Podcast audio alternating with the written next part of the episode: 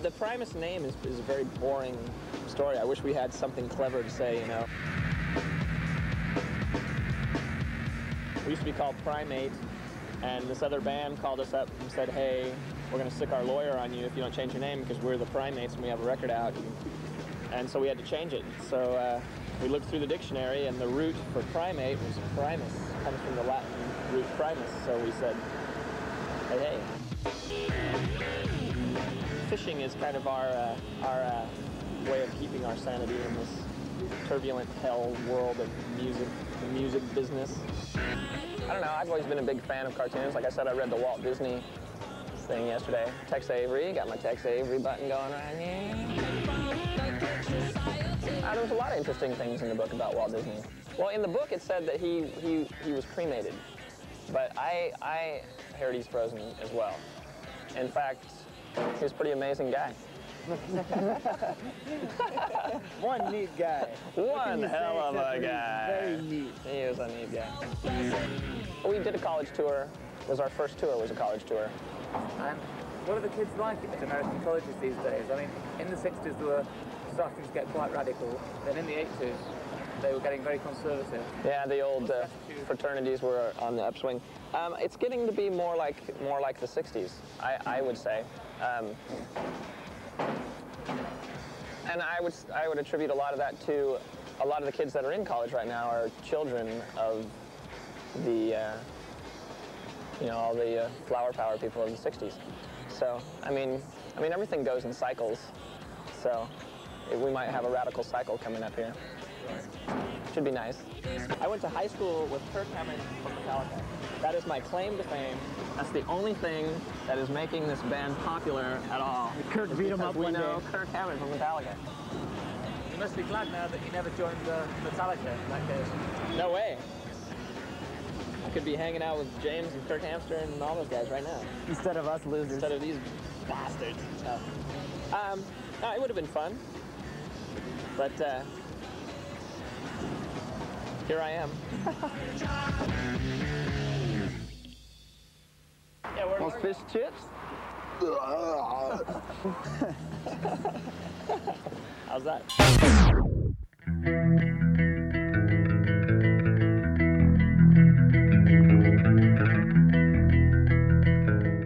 Welcome to another episode of Pod Like a Hole presents Run the Gamut, Season 3.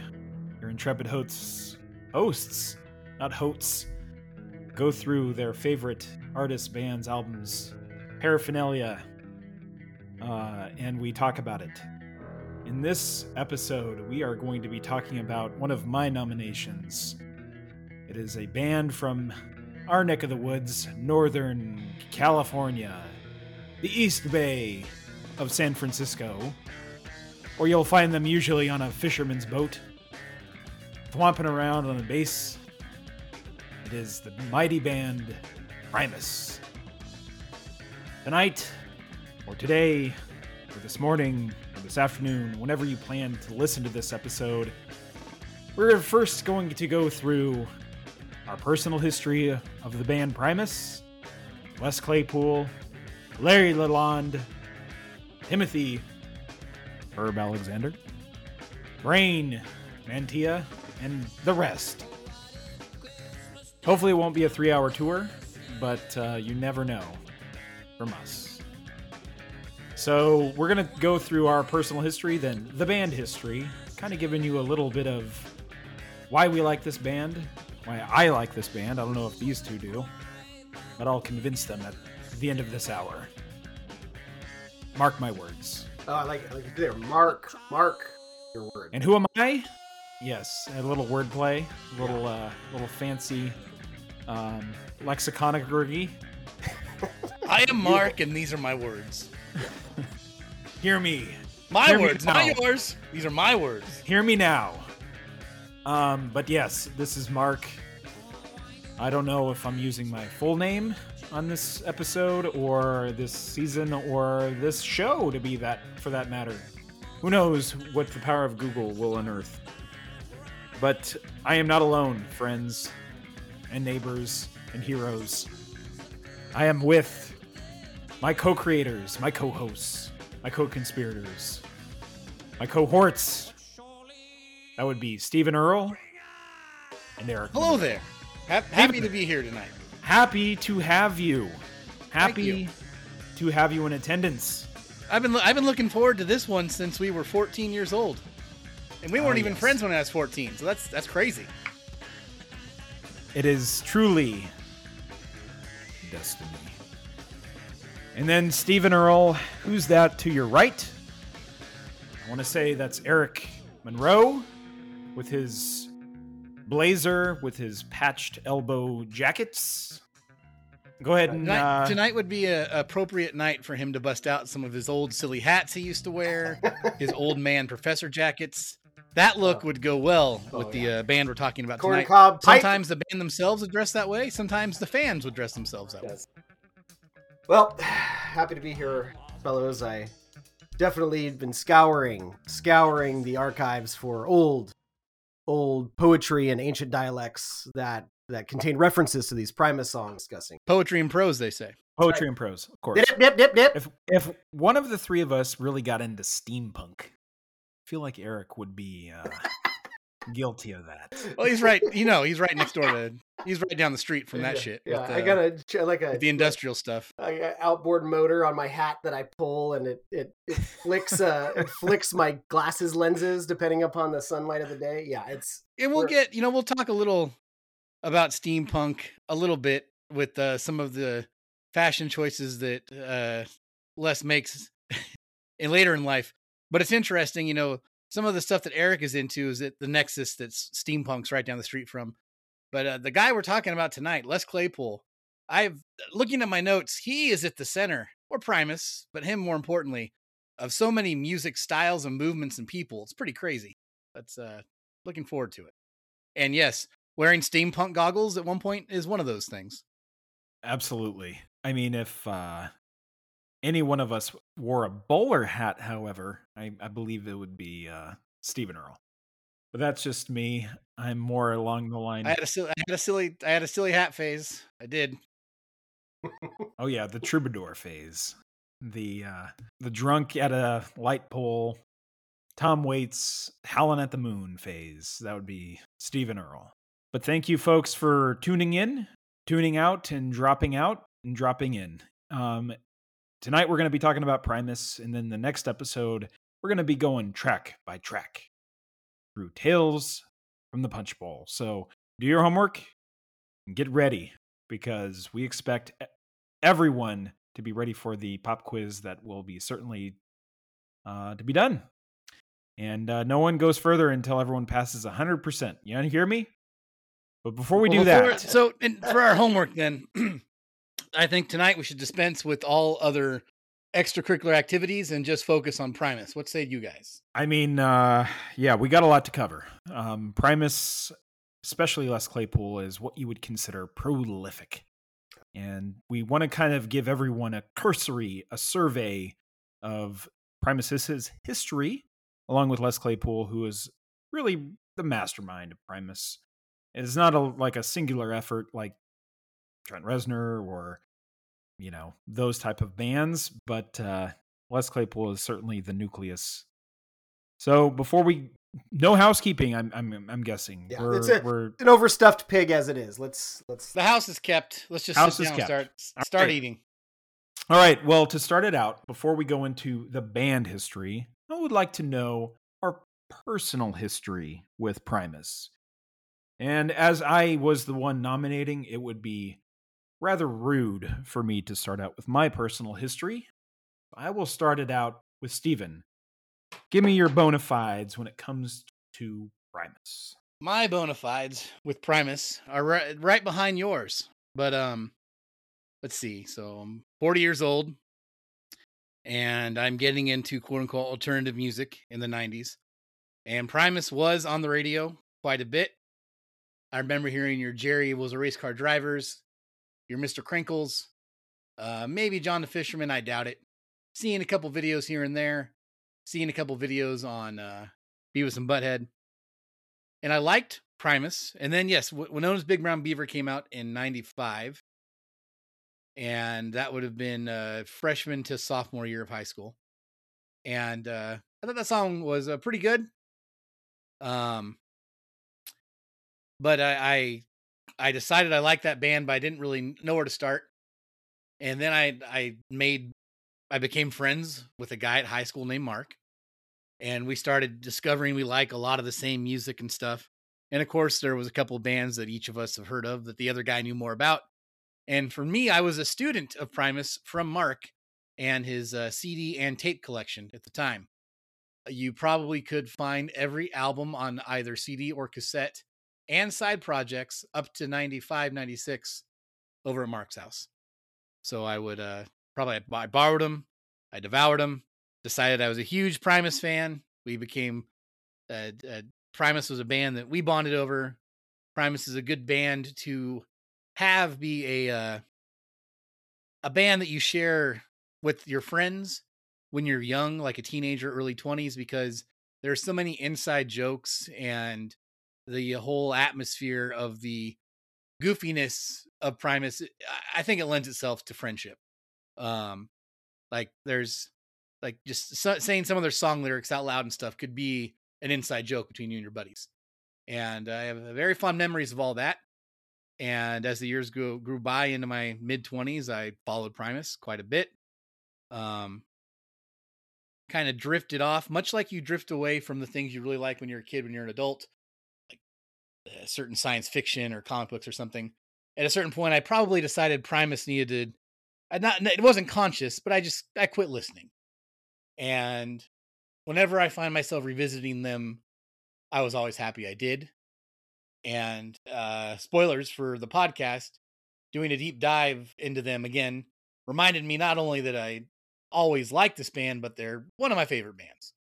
But it all started back in high school when I became friends with Mark, who was much more educated on them than I was, and he showed me the way.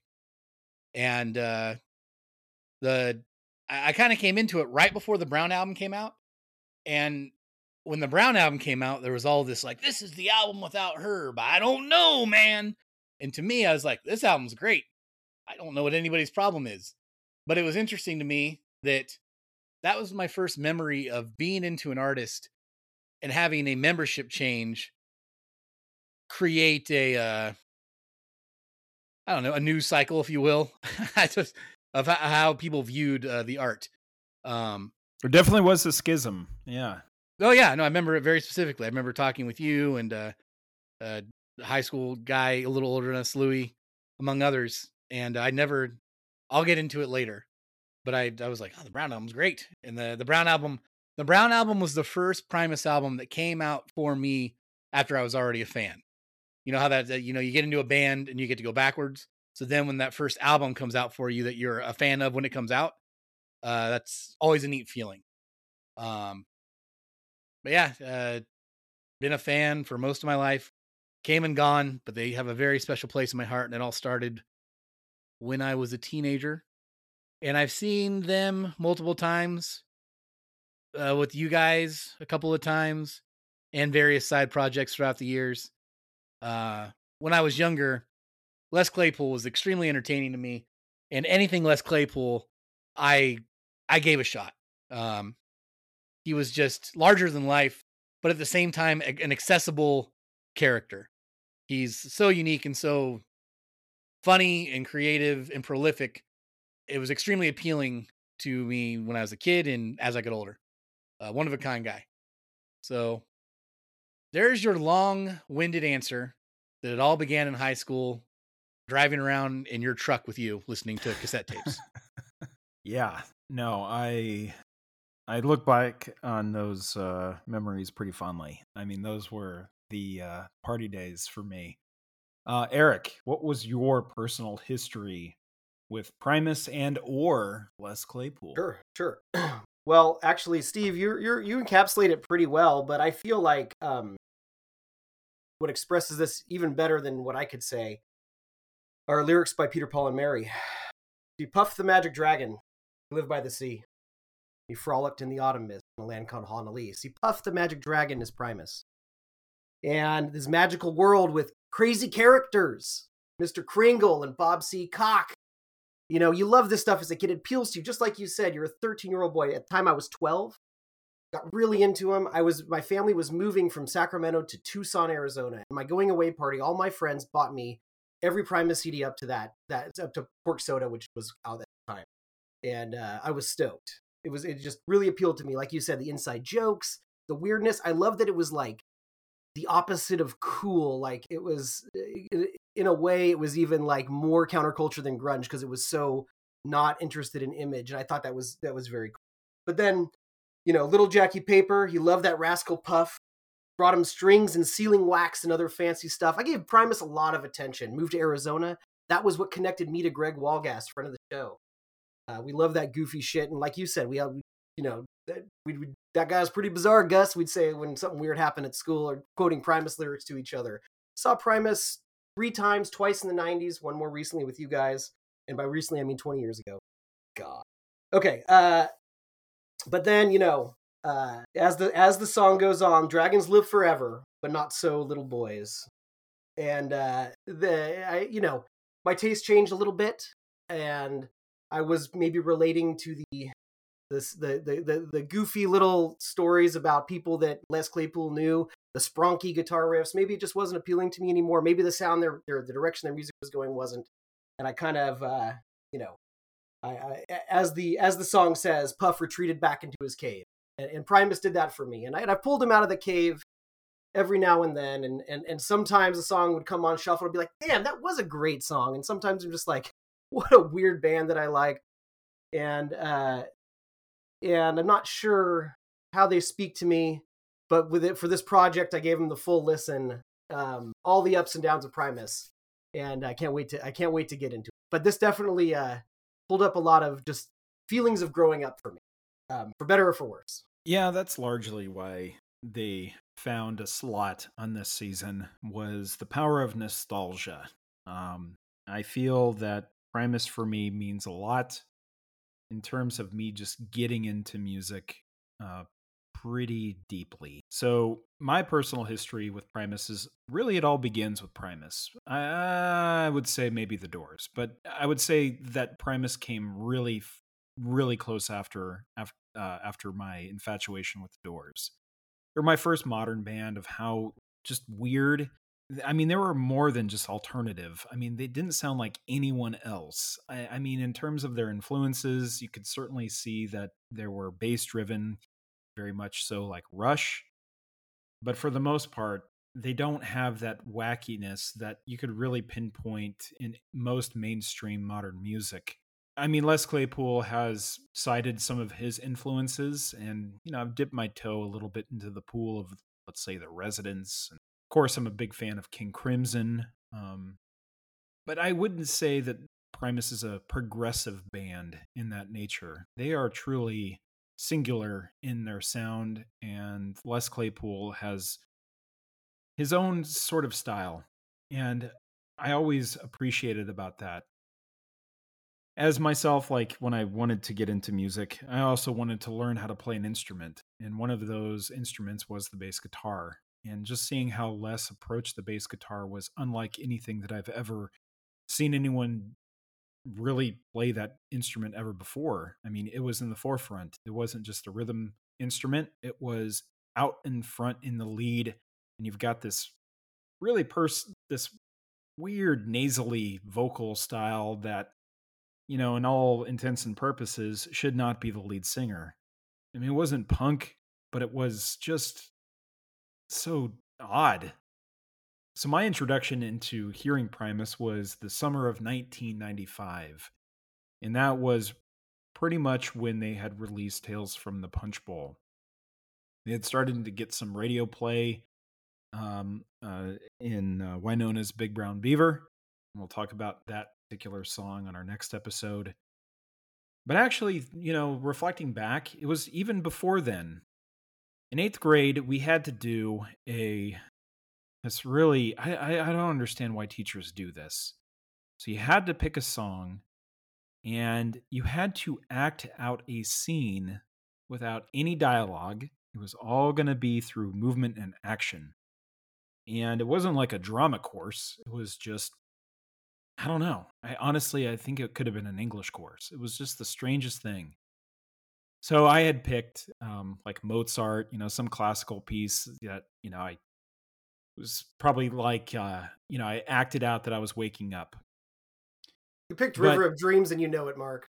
Um, well, that was just solely for my gymnastics routine, which you know certainly won some awards, and in my mind, it received a standing ovation, and uh, people talk about it to this day. Um, but it was actually a uh, it was a cousin, um, and he, strangely enough, he's also passed away. Um, he had a heart condition, and uh, he actually passed away when he was in a when he was a teenager. It was a very sad story. His name was Dusty Bosworth, and he was a cousin of one of our dear friends who has unfortunately also passed away, Jason Hellwell. I was thinking about Dusty lately. I remember. Yeah, yeah. So he had picked, and he had stripped away the vocals for "My Name Is Mud" because one of the prerequisites for this was actually you couldn't pick a song that had vocals; it had to be an instrumental. So Dusty, for whatever reason, was smart enough to strip away the vocals for "My Name Is Mud," and he picked that, and I will remember it to this day. It sounded awesome, but it was uh, he was really into rollerblading and um, he mimed of putting his rollerblades on, going out there playing maybe some roller hockey, and this is all in front of a classroom. Again, we're eighth grade, and I just remember that was my very first introduction because after he was done, I was like, "Who was that?" And he was like, "That was Primus." It was a song called "My Name Is Mud," and uh, that stuck with me. And then years later, when Wynona's Big Brown Beaver came out, and uh, so, I mean, honestly, it was Dusty Bosworth. Um, apparently might be even related to Brian Bosworth, old Stone Cold. Um, but uh, yeah, I uh, I will always remember that. Um, I even might have told Jason that too. But it was when I first started getting into music. Primus was my very first live concert, and attending your very first live concert is always a very special thing and um, uh, we went down to Berkeley. I was um, going into freshman year, and it was uh, super important. I had my parents have to drive me down to Berkeley, and just smelling like marijuana air, uh, smoke in the air. You know, it was quite an introduction. And um, the, the stage is set like it looked like Pee Wee's Playhouse.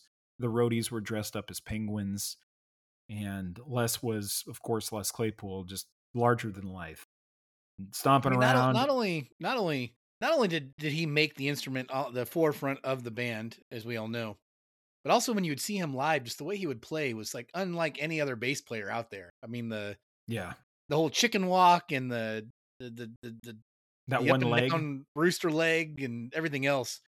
Hell of a front man. Never boring to watch him play. God, I know. And like he made it look so effortless.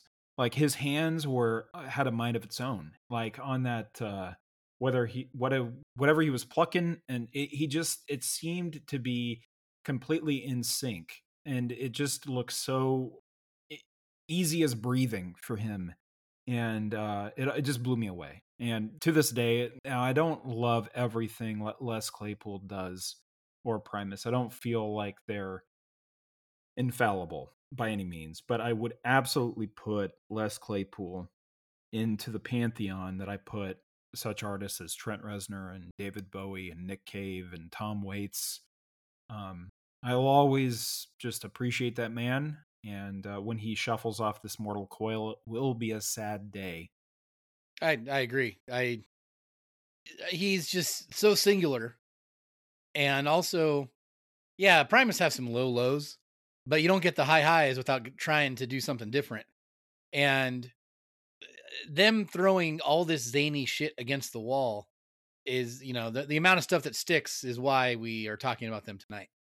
But uh, yeah, Les Clay, like I, I appreciate him so much that just a guy like him exists. A guy from uh, the Bay Area, which we all love, and some of us have lived there, which is in Northern California, and and most typically he's in kind of the North Bay. Singular minded artist who plays music of his own style, that sings in his own style, that is able to sometime take paths where he's telling stories about old buddies he would know, or something that clearly is like a cartoon come to life about some kind of hillbilly eh, eh, eh, and going in between sometimes music that rocks extremely hard, verges on metal at times. I mean, Primus was an alt metal band, for lack of a better term, from San Francisco when they first started, to really getting in there and playing funk music and jam music and prog music. And the guy just, you can't stop him. He's just, he, he decided that I will live on this planet once and I will make the most of it my own way. And it's, uh, it shows. It's awesome.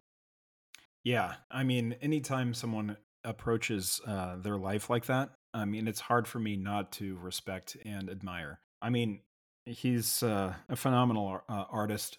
I, I think I do appreciate Primus is that even though I tend to hew more towards uh, dark music, and I think that Eric could agree with me on this. You know, your Skinny Puppies and Ministries and Nine Inch Nails, and even some black metal like Converge, uh, Deafheaven. Um, I'm really Wolves in the Throne Room. I'm listening to them quite a bit now. Um, but it's having it. I was glad, nice... glad to hear that. By the way. Oh man, it's they're fantastic. But telling it, you for years. I, I'm telling you, like it's nice to have kind of a respite from some of that. Um, even though there's some dark content that Les talks about, and he's a storyteller first and foremost, more than a, I feel a lyricist. And it's just nice to be able to switch over to somebody like that and I, don't know I, I, I can't explain it but there's two sides to the coin of my musical styles and having somebody who kind of leans into this kind of pee-wee's playhouse kind of wackiness with a little bit of a dark edge to it um, but not always just morose i appreciate that I, I i just i need that in my life you know I, I need that but i also i there's a lot of songs that are just, I mean, the song American Life. There are different versions of the song American Life in Primus's catalog, just singing about weird guys or weird gals from the backwoods, and as a that has its own kind of darkness to it. Yeah, it's it, yeah, it's a good it's a good tonic to uh some of the super serious stuff that we hear all the time from people that uh want us to know that they are artists, you know. So I was like, it's like take like Les Claypool. Listen, this guy will smoke every bass player in existence. He doesn't need to sit here and tell us he's some super serious artist. He's showing us with his skill he's a super serious artist with what he can do with the bass. He he he shows he doesn't tell how good of an artist he is. I, I appreciate that. Show not tell. I think that's a Rush song, right? I, I, didn't do that on purpose, but uh, yes, I did that on purpose. Yeah, no, it's uh, it's. I don't listen to a lot of music that's like um, that's like meant to be almost like an exhibition of live musical like craft craftsmanship, like in the sense where it's like, uh, well, like like you know Primus. Uh, you know, I don't listen to a, a lot of um, of that. Like improv. Right, right, right. Musical improv. Sure, right, sure, sure. And, and and and and they, I think they write more. They're not they the jam band stuff. Ooh, we'll get into that. But before that era, like there was definitely some writing and forethought. And so I, I it is fun for me, and and especially um, you know, when he kind of knows that it's eh, it's just kind of showing off anyway. So have have a little fun with it. It's it's it's kind of fun. Um, and I like that you mentioned being a bass player, Mark, because I was a bass player too, and, uh, and, and like I played in the jazz band. And, uh, I was actually uh, okay. I uh, if I had my own stand up bass, I would have stuck with it. But I definitely, you know, as soon as I got my hands on that stand up bass, I was learning Mr. Krinkle, and uh, and like while jazz band is setting up, I'm like doing Southbound Pachyderm.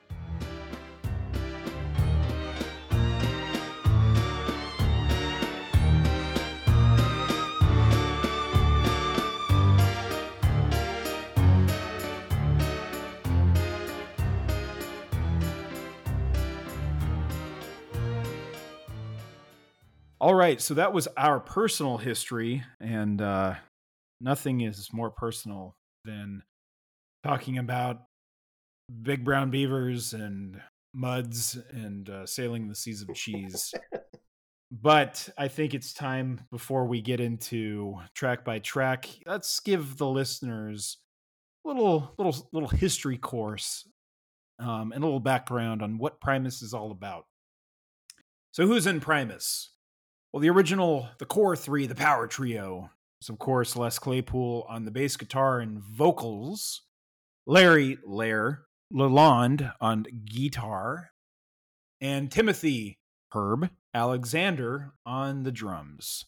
That is your core nucleus. However, the only two really consistent, if you look at the studio albums, is going to be Les Claypool and Larry Lalonde with a little bit of a revolving door on the drummers. So, yes, you had Timothy Tim Alexander, you had Jay Lane, and you had Brian Brain Mantia. But before then, uh, they actually started out in 1984. And they uh, before they became known as Primus, they were known as Primate. They started in El Sobrante, California, which is located in the East Bay, a little outside of Richmond and Oakland. And it's basically featured Les Claypool, guitarist Todd Huth, and a drum machine. And uh, Todd Huth and Les Claypool and their subsequent drummer that would uh, do a little bit more than just one gig with them, Jay Lane, they were kind of the first um, really core part of Primus. Um, and they also had a demo. They titled it Sausage, which then, years down the road in 1994, uh, they themselves had a side project called Sausage. I'm going across four lanes of traffic in that intro, but uh, just stay with me. Hey! We're waiting for this bastard. Everybody say, Larry, you're a bastard.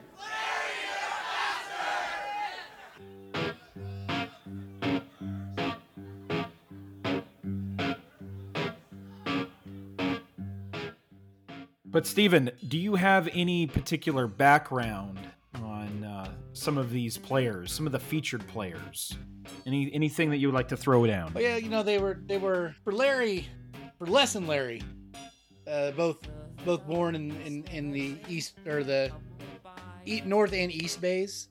Uh, I, I, I sometimes forget where my east bays and my north bays. But uh, Les was born in Richmond and he grew up in El Sobrante which is uh, that is definitely East Bay-ish. Richmond, Richmond's about as rough as they come. And uh, as you can tell from some of his lyrics, uh, he's working class family of uh, auto mechanics, and you get the impression that Les definitely was raised around people that built things with their hands, and I definitely think that that sense of craftsmanship was passed down him, uh, as well as fishing and he became a bass player at the age of 14 and went to high school with Kirk Hammett. And basically, those guys were in and out of bands in the Bay Area for years. Um, Larry was a similar story. Larry was born in uh, he was born in Oakland, which is definitely the East Bay, right down the street from Richmond, right down uh, the, the freeway there. And he went to uh, high school in Pinole, which is a, another town right next to Richmond. And much like Kirk Hammett, he was a student, literally, of Joe Satriani on the guitar. So you had Les, Ler, and Kirk Hammett all in bands together or taking lessons from the same people. Uh, Larry and Les, although they're not really metalheads as we think of them today, they were right there when that thrash metal scene was taking off in the Bay Area. Primus would definitely become part of the alternative metal scene, which uh, in the Bay Area with such bands as uh, Faith No More and other bands such as Faith No More. but you know, your your Faith No More, is your Fishbones, your your Mr. Bungles, your all those uh, shit. Even I hate to say it, Red Hot Chili Peppers in the late '80s. That's uh, that funk alternative metal stuff going on. They were all, all all trading tapes. And uh, Larry was notably in a band called Possessed that he was in when he was 17. And they were a death metal band. Some say Possessed started death metal. Uh, they they came their album Seven Churches came out in 1985, and it was very influential to many other metal bands that decided they wanted to be something a little bit more sinister and faster than thrash. And in the Bay Area, you had all your thrash metal scene going on: uh, Metallica, Exodus, uh, Te- Testament. Obviously, down south you had Slayer. and all that going on in the '80s. Then you had Possessed, who was a bunch of teenagers coming out, making things a lot more evil, adding a lot more reverb, and definitely sounding like something where maybe death and black metal go uh, the years following. I was gonna say that that the couple tracks you sent me, Steve, it they it sounds still sounds like a bunch of kids in their garage. It definitely feels like they're trying to expand on thrash to make it a little bit more, you know, just kind of like that epic doomsday vibe that that death metal is always striving for, black metal, I guess. Yeah, it's So, it's pretty cool that a bunch of teenagers from El Sobrante in San Pablo area uh, did this, and uh, it's it's kind of crazy. I mean, well, the band started out when some guy committed suicide in front of his girl's house, girlfriend's house. So they had an opening for a band member, and I believe it's when Ler joined the band. And then he left the band in like 1987 or 88 when somebody got shot in a uh, shot uh, like a crime scene. Somebody was shot somewhere. Um, a lot of a lot of death, a lot a lot of death surrounding possessed, but also just that area. I mean, Pinole, Richmond. That's not that's not the uh, leaving your heart in San Francisco part of the Bay Area. Those are pretty pretty rough rough areas. Sure, of, that uh, that would be more of the yay area.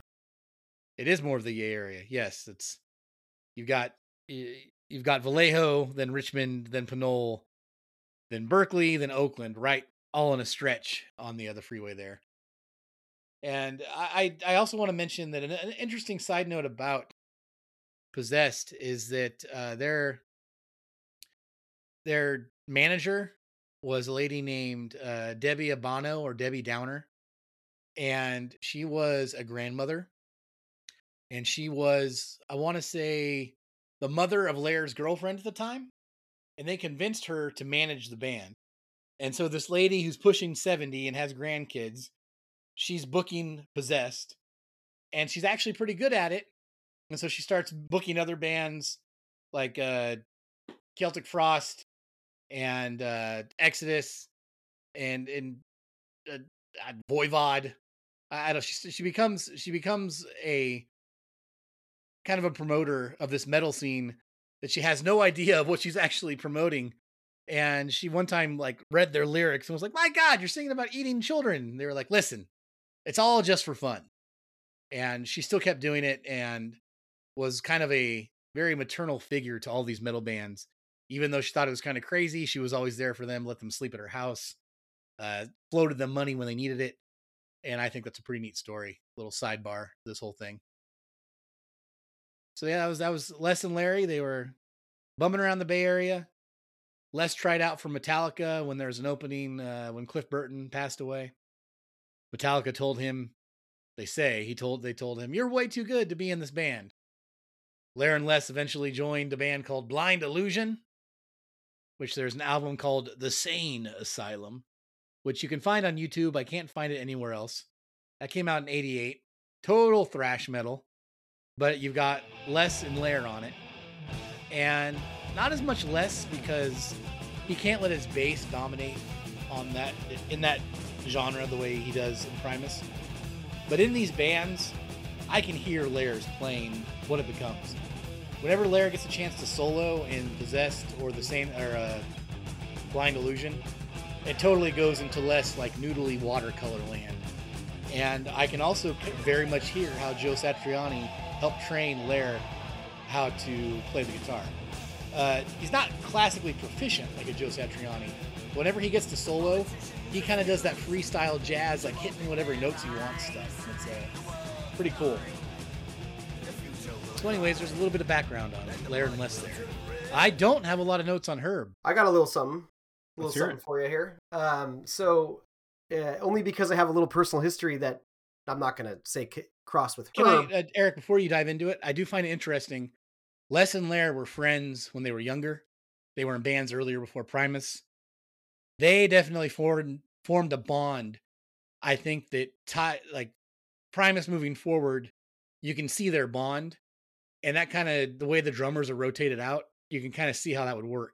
Where those two guys were buddies, and everybody else kind of be they kind of became the third wheel, whether they liked it or not. I I think. Right. Yeah, and their their friendship is a through line through their story. A lot of what we're we're talking about is, and we said this off air earlier, is Mark hipped us to a book that's out there. Is the uh what's it called? Through the Electric Grapevine. Over the electric grapevine. Over, over.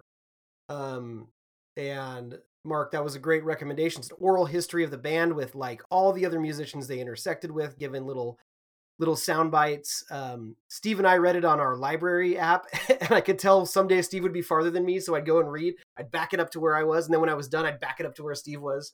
It was a it was a, it was a very strange uh, long distance uh, uh, sharing uh, sharing a book uh, situation, but uh, it was great.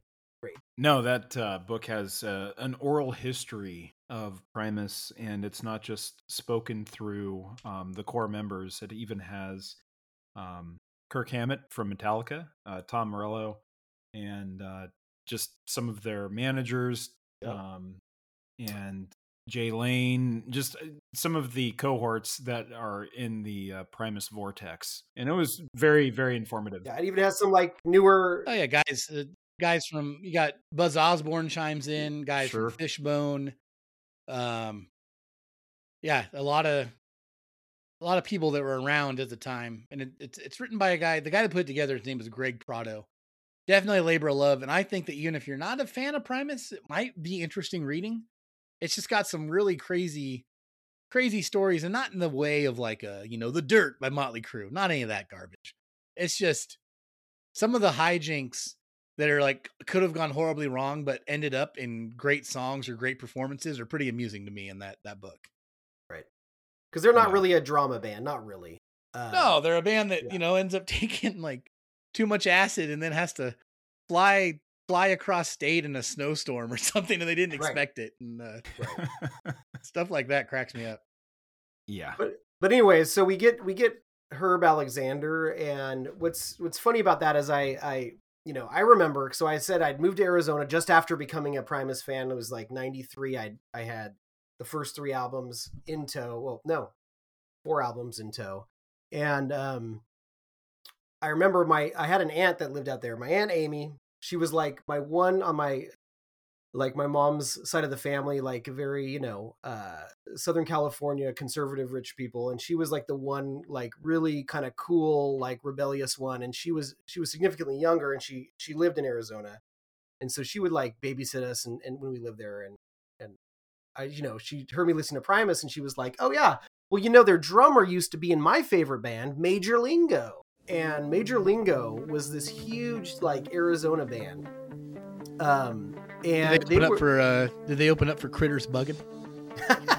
yeah, they probably could. I mean, they they, they were they were ridiculous. Uh, they they were a mix of country rock, blues, reggae, Celtic, Caribbean calypso, and salsa music. Uh, and when you see them live, it's just like it's basically just a vomit of like world music meets jam music uh, meets slide guitar. Um, Motley. yeah, yeah, yeah, yeah. And and she uh she definitely took us to some concerts and I was like, "Oh, Herb used to play for them." And then I heard him like, "Okay. I see." And it's just like a bunch of like vests and like um turquoise bolo ties and cowboy hats uh, and a and a lot of like uh dancing and and um anyways, it did it did a lot for Gen Xers, I guess, in Tucson, Arizona at the time. Um, and Herb was in that band quite a bit. In fact, they moved to San Francisco thinking they'd be able to like make it in the in the hippie scene there, and they did do some albums. And then bef- when they were ready to move back to Arizona, which is really their bread and butter, Herb got his chance to join Primus, and that's and that's Wasn't Herb in the Blue Man Group at one time, or did I make that up? he no, was. you're correct, sir. yeah, was. Yeah. Um, after he had left Primus, I believe that's where he uh, wanted to try doing some other different things. So, you know, heart wants what it wants. But it was funny. Major Lingo was like a constant when I was in Arizona because my aunt loved him so much. When she got married, they played her wedding, and I was like, really wish Herb was still in this band. That's, that's all I kept thinking. but anyways, Major Lingo. So, yes. So now that we've got the uh, trio complete, um, they uh, recorded their first album, which is interestingly enough, not really a studio album. They released a live album as their first release called Suck on This. Well, well,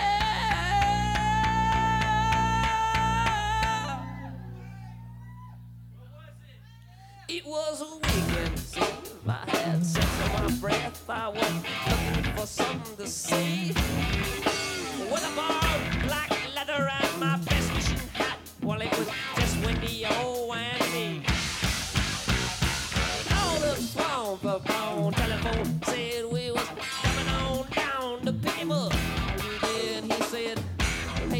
Hey, Snappy, me and Green will come along, but only if we can bring a friend. His name is Harold. released in 1989 and uh, i think les claypool took out a $3000 loan from his dad in order to at least drum up some money in order for them to make a uh, full-on studio record and uh, suck on this um, i mean it's a very raw recording um, it, it captures the spirit the live spirit of the band really well um, there's a lot of stage banter. There's a lot of interaction with the crowd.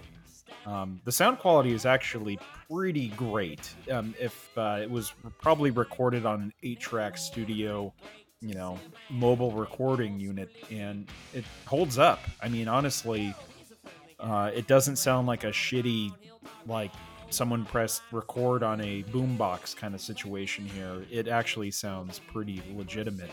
It has yeah, you get to hear yeah. the banter in between songs. I mean, that that's where they were making the names for themselves live, and you could tell that Yeah. it's one of those weird things where like fans knew their live songs more than some of their album songs because they would keep these live songs in rotation on their albums later on. Like they would have three albums later, they'd finally put out the album version of something they played live back in 1988. you know? Yeah, So- I think that's pretty cool. Yeah. I mean, it has, uh, I think every one of the uh, tracks on Suck on This were eventually re recorded um, for a studio version. It took a while for every one of those songs. I think the last one to actually get a studio recording um, was The Heckler. It was a bonus track off uh, Antipop. In Did they ever do uh, Jellikit? Jellikit? It yes, it was on. I believe the Beavis and Butthead Experience. no, I no, no, that was uh, Poetry and Prose, my friend. I, it was Poetry and prose. and prose, Yeah. but I, I'm pretty sure Jellikit. Uh, no, I think it was on Airheads, the Airheads soundtrack. No, it was a song called Bastardizing Jellikit, and it was uh, Close enough. quite different. Quite different. Fuck, Mark or Eric, you're trying to trap Mark here? You asked him this question. No, but I think that I, mean, I- I think that's close enough, though. I think that really is uh, in terms I'll, of. I'll yeah. allow it, I guess. Um, That is kind of that's kind of cool though. They were they started out very well known as a live band. They made their bones as a live band. Seems like going to a Primus show was like, oh man, gonna see Primus. And in addition to the music, you know, you might have Bob C. Cock wander out and do you know fire off a T-shirt gun or something. Is uh, seemed like there was a lot of hijinks at their shows in a, in a good way. and who was uh, Bob Seacock? Uh, do you uh, want to tell the listeners who that oh, actually yeah, Bob is? Bob Seacock was one of the characters in their songs, but also a real person. It was a guy named Adam Gates. Um, I don't know if he was ever one of the previous members, like Todd No. Huth or Jay Lane or the other guys, but he was always around. He was friends with them, and uh, he was. I think he might have been one of their managers at one point. It seemed like their friends managed them often. Um, I think Bob uh, or Adam Gates was in another band called the Spent Poets. you are I- correct. Yes. Yeah, he was just around the Bay Area and uh, just a really good friend. Yeah. He was, yeah, he's a friend. He's from that whole scene. I mean, all these guys, all the guys in Primus, there's all these other friends that kind of surrounded them that either, like, it took a village kind of thing that would help the Primus movement, if you will. But also, I keep just thinking of Faith No More and Mike Bordin and Yep. Jim Martin and all the guys in Faith No More at the same time is something similar. Like, all those guys in those bands were commingling and they all knew each other and they were going to parties at each other's houses after shows. Adam Gates was one of those guys. You gotta love it, like when uh, when you have a you gotta love it when you got like a just a, a fruitful scene, you know, like uh, Yeah. where they're supporting each other and their friends and Yeah, it was- it was great. It was the late '90s or the late '80s, early '90s, East Bay in San Francisco, and it was a fruitful scene. And it wasn't just like that thrash metal scene that predated it. It was this odd alternative metal scene where there were no rules, man. But the music was still good. You know, I think if like Tool drove through town, they were hanging out, kind of thing. It was just, uh, I, I get a, I kind of early Primus and early Tool. There's a cross section there. Um, not vocally, Absolutely. but Uh, musically.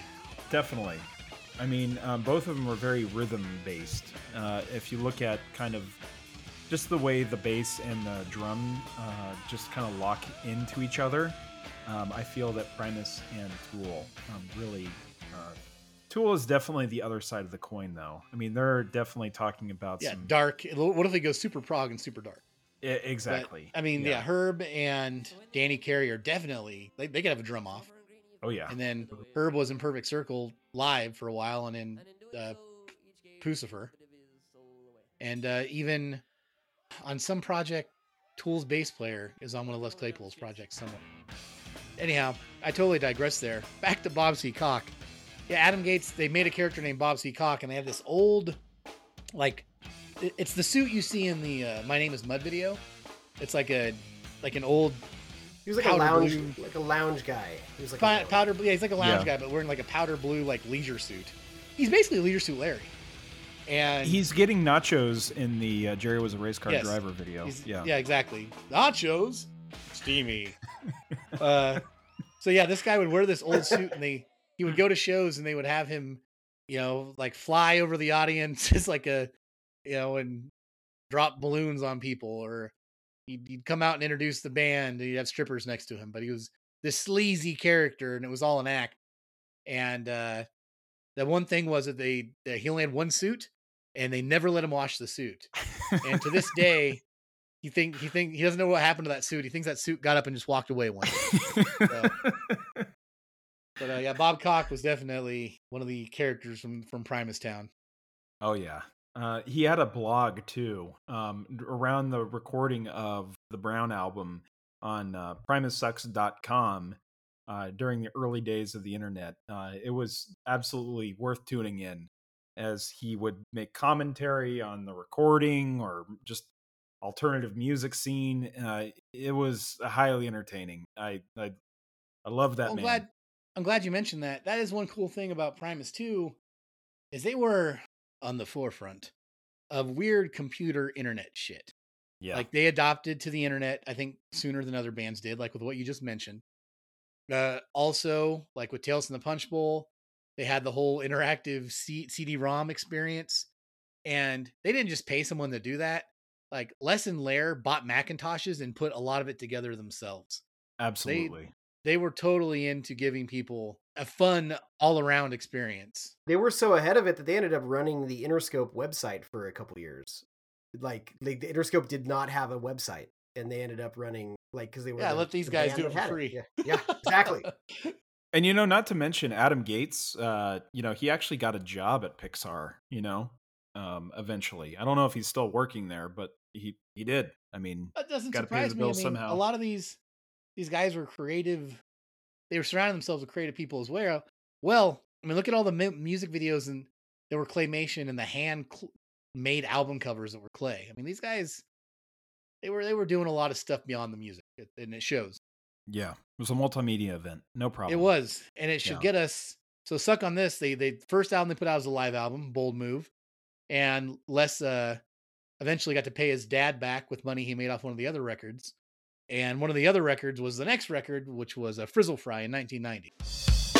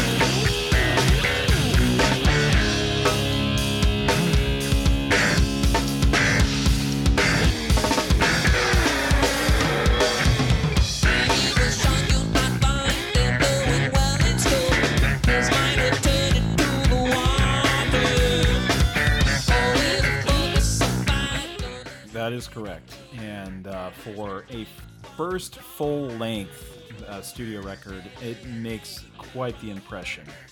I mean, you've got some classic Primus tracks on here. You've got John the Fisherman, Too Many Puppies, uh, Frizzle Fry, Pudding Time, The Toys Go Winding Down, Harold of the Rocks, and Mr. Mr. Know It All was an early favorite of mine. Oh yeah, and to defy the laws of tradition too. I think uh, when I very first saw Primus live, um, that's what they opened with, and uh, I mean it just you might as well have lit a cannon. It was just it, it set the whole place on fire. To be honest with you, um, but uh, I, I mean. At the end of our discussion here, we'll go through our personal rankings of this one, but uh, you know, just fire it off. Like, what are some of your impressions on um, Frizzle Fry, Eric? Oh yeah, man. This this one like uh,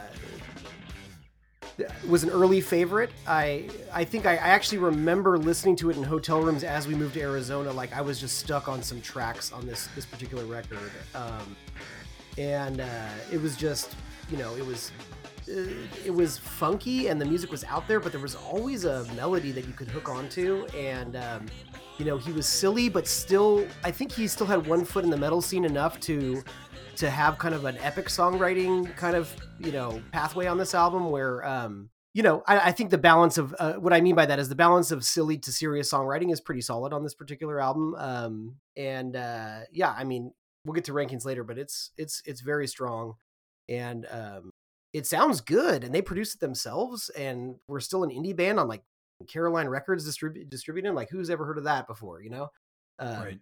uh, yeah, or who's ever heard of Caroline Records before?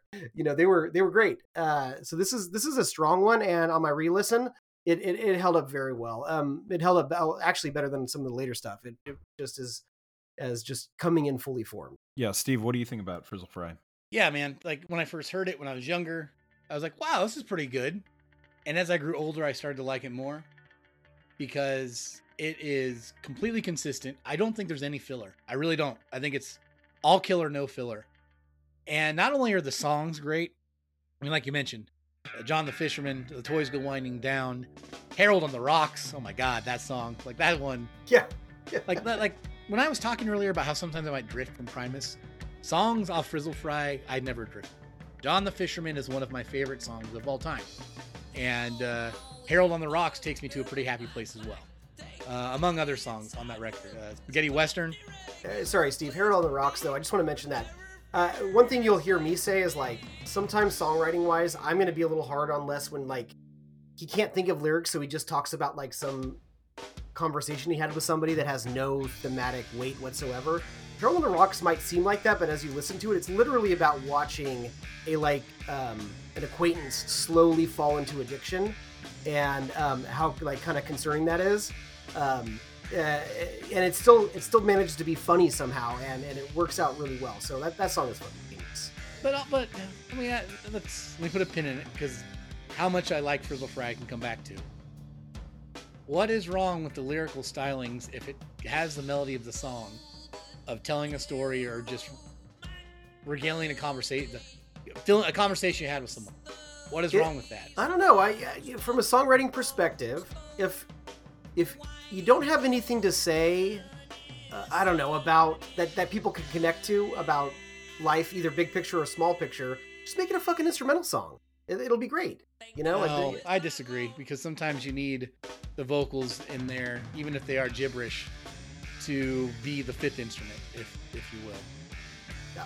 And I Well, I- also think you kind of contradict yourself because I think Les's buddy Tom Waits writes a lot of similar cool lyrical songs to what Les writes. I think he's always got a bit a bit to say though, even when and sometimes he doesn't. And and when we get to Tom Waits, I'll be equally hard on him. But uh, I think he's always I'll, got a bit. I'll hold you to that. I'm making a note right now. Do it. Hold Eric to his hypocrisy about Les and Tom's lyrical styling.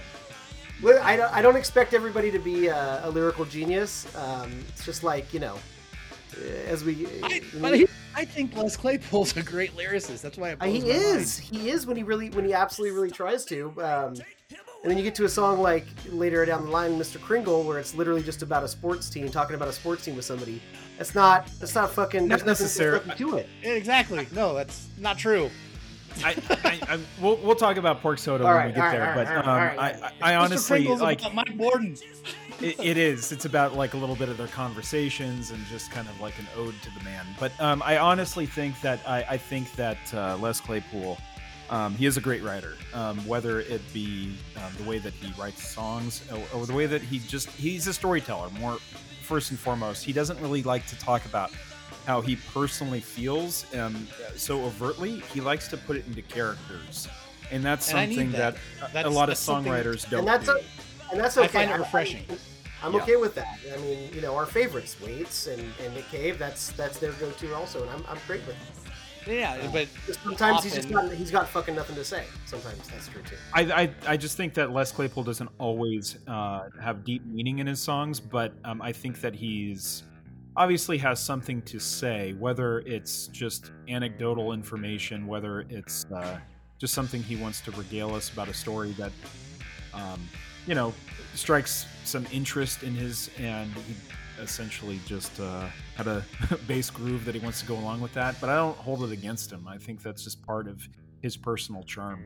no, the storytelling or the songwriting I expect from him lyrically is something akin to I don't I don't go grab a copy of uh I I don't go grab the I don't go grab John Steinbeck when I want to read something in the vein of uh Zap comics underground type stuff. Uh you know that's I, I go directly like I know what I'm getting into when I get into Primus and I'm not going there for the lyrics, but I appreciate what the lyrics bring to it. I don't know how else to put it. Yeah, I mean, no, I I hear you. I mean, like when you look at uh, a song called "Shake Hands with Beef," I mean, you'd think like, what is what is this all about? But it literally is seems to be about his friend who um, considers himself a vegetarian, but every now and then he goes to Taco Bell to have a uh, ground beef taco, and as But- he calls it, "Shake hands with beef." I'm gonna go shake hands with beef, and uh, you know, or it could be about fucking jerking off. Who knows? But but at the, at the same time, I mean, this guy's written the uh, American Life, yeah, and Blue Blue Collar Tweakers, and I think those are some great lyrics. Oh, But I'll- he can Yeah. be he can be amazing. You know, and I actually actually think less on his game is uh, I think just a actually what I would a cornerstone in what I think of of his good writing. I'm just saying there's there's there's some lazier songs than others, and uh, don't Back in those the- cases I wouldn't mind an instrumental track. okay, all right. understood. Oh, understood. I mean, uh, agree to disagree, I guess, because I think Les's vocals is part of the charm of Primus, even though it's not for everybody. But for Frizzle Fry, I mean, it is a fantastic debut studio record. It's got a clearly defined template of what Primus is all about. I wanted to, yeah, no, I I I diverged us, but Frizzle Fry, I've said, I've thought this, and I thought this before we did this podcast episode. I think it's probably one of the strongest debuts ever. Yeah. I mean, I think of some of my favorite bands. I think of uh, Nine Inch Nails, Mm-hmm. Metallica, Skinny Puppy, um, Nick Cave, Tom Waits, uh, Ministry. Um, Not David Bowie's uh, for studio album. Sorry, his first record is it belongs in the rec in the bargain Uh, bin. yeah, I mean, no, you're right, Think Steve. of all those It's- artists. it's good. They don't hit the ground running like Primus did on Frizzle Fry. Yeah, I, I, I mean, they had a warm up by being a live act, and they basically went in the studio and hit record. And it still sounds great. I think it's a well produced album. I, it's just, I, I think it's it's slow. It's so there's so much meat on the bone without fat on Frizzle Fry. It's really impressive for a debut album. I just think it's awesome. Great record. No, I think you're right. I mean, it really doesn't contain a lot of filler moments. There is some interludes, uh, like uh, Sathington Willoughby, Willoughby. Um, uh, but I mean, there's not some like, I mean, even like the you would think the throwaway songs like Spaghetti Western, um, or Groundhog's Day. Those fucking thrash. There's some moments on there that it kind of starts like, okay, let's go. What, uh, where is this going? But then it just kicks you in the ass and it just proves to you that like god damn this there is no fucking filler on this record No, I and, mean, and, and songs like Groundhog's Day have great like breakdowns. They had yeah early Primus had really great like heavy breakdowns. Like uh, that book reiterates it, but I I've always remembered Jerry was a race car driver had like has like a full on like mosh pit moment Oh, God, Many of their songs have that stuff. Like they they know how to just get down when they need to, and a lot of that's on Frizzle. It really is. I mean, um, I, I I can't believe that uh, because it was on Caroline Records, I think it was out of print and a little hard to find um, before like the streaming really came into our um, everyday life. But to actually find it in a record store um, was actually kind of hard. I think they didn't release it until uh, re-release it until 2004. So, So, if but you, Frizzle Fry was so good, Mhm. and their live act was so good that they were playing at the Stone in San Francisco, which is a venue I never got to go to, but I've read so many stories of so many cool bands at the Stone. I wish I could have. When I lived there, it was already gone. But th- th- this all goes on. And so basically, some guy from Interscope comes to see them at the Stone one day and takes a cigarette out of his mouth and says, uh, You guys want a record deal with Interscope? You got the That's juice. basically what happened. Yeah, I mean, because he saw the energy uh, from the crowd. I mean, they were absolutely just, you know, turning the whole room upside down. You know, so he felt that like th- we're gonna get some sales. I mean, look at this, look at this act, and uh, sure enough, they were. I think what the second artist or band to be signed to Interscope, right behind like what Rico Suave or something like that. Is that Tom Tom Whalley? Yeah, Tom. Uh, well, yeah, no, that's right. Because Jimmy Jimmy I Iovine, Iovine, mhm. yeah, he he wasn't into Primus, but Tom Whalley like was carried their flag for their duration on that label. You you could see like the writing on the wall that like weird, quirky, um, like funk inspired rock was a thing, and that you had a band that already had a following and had serious like festival potential. Um, I, I think it was pretty genius move, and they did everything themselves. And Primus prided prided themselves on not asking for any money and like or like they, I mean, obviously they wanted money, but like they stretched the money that they got and they and they stayed within budget. And Les was like kind of a genius for figuring that out. That I I love that. No, I, Yeah. I love that. I mean, that's how I'm. That's how I'm taught to be at my job. uh, Where, as a project manager, I look at my budget, and even though I got a lot of room in the budget on some projects, it's been beaten into me to always try to do like try to try to barter with uh you know our partners as much as possible when I can because at the end of the day you're going to probably need some of that money back when you don't expect it. And that's what Primus did. And I think it's right. like they were they didn't you know they they did a lot of things themselves. They yeah they did a lot of sound checking themselves. They were kind of their own roadies to an extent with a small group of roadies with them. Did a lot of the artwork. They didn't hire. I mean, they produced their own albums for the most part. Uh, they didn't have a lot of the excess that you need or that, that other bands thought they needed once they got a record deal. yeah, I mean, And- Les went yeah. and paid his dad back for the money he, That's he, lent, right. he lent him on Suck on This.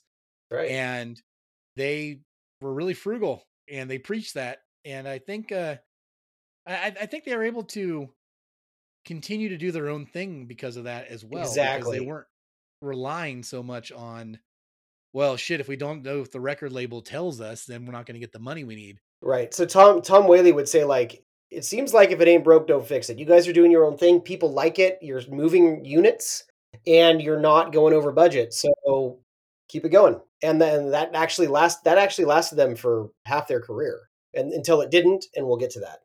Right. But uh, their major label uh, debut, which was their sophomore studio record, was Sailing the Seas of Cheese, which came out in 1991.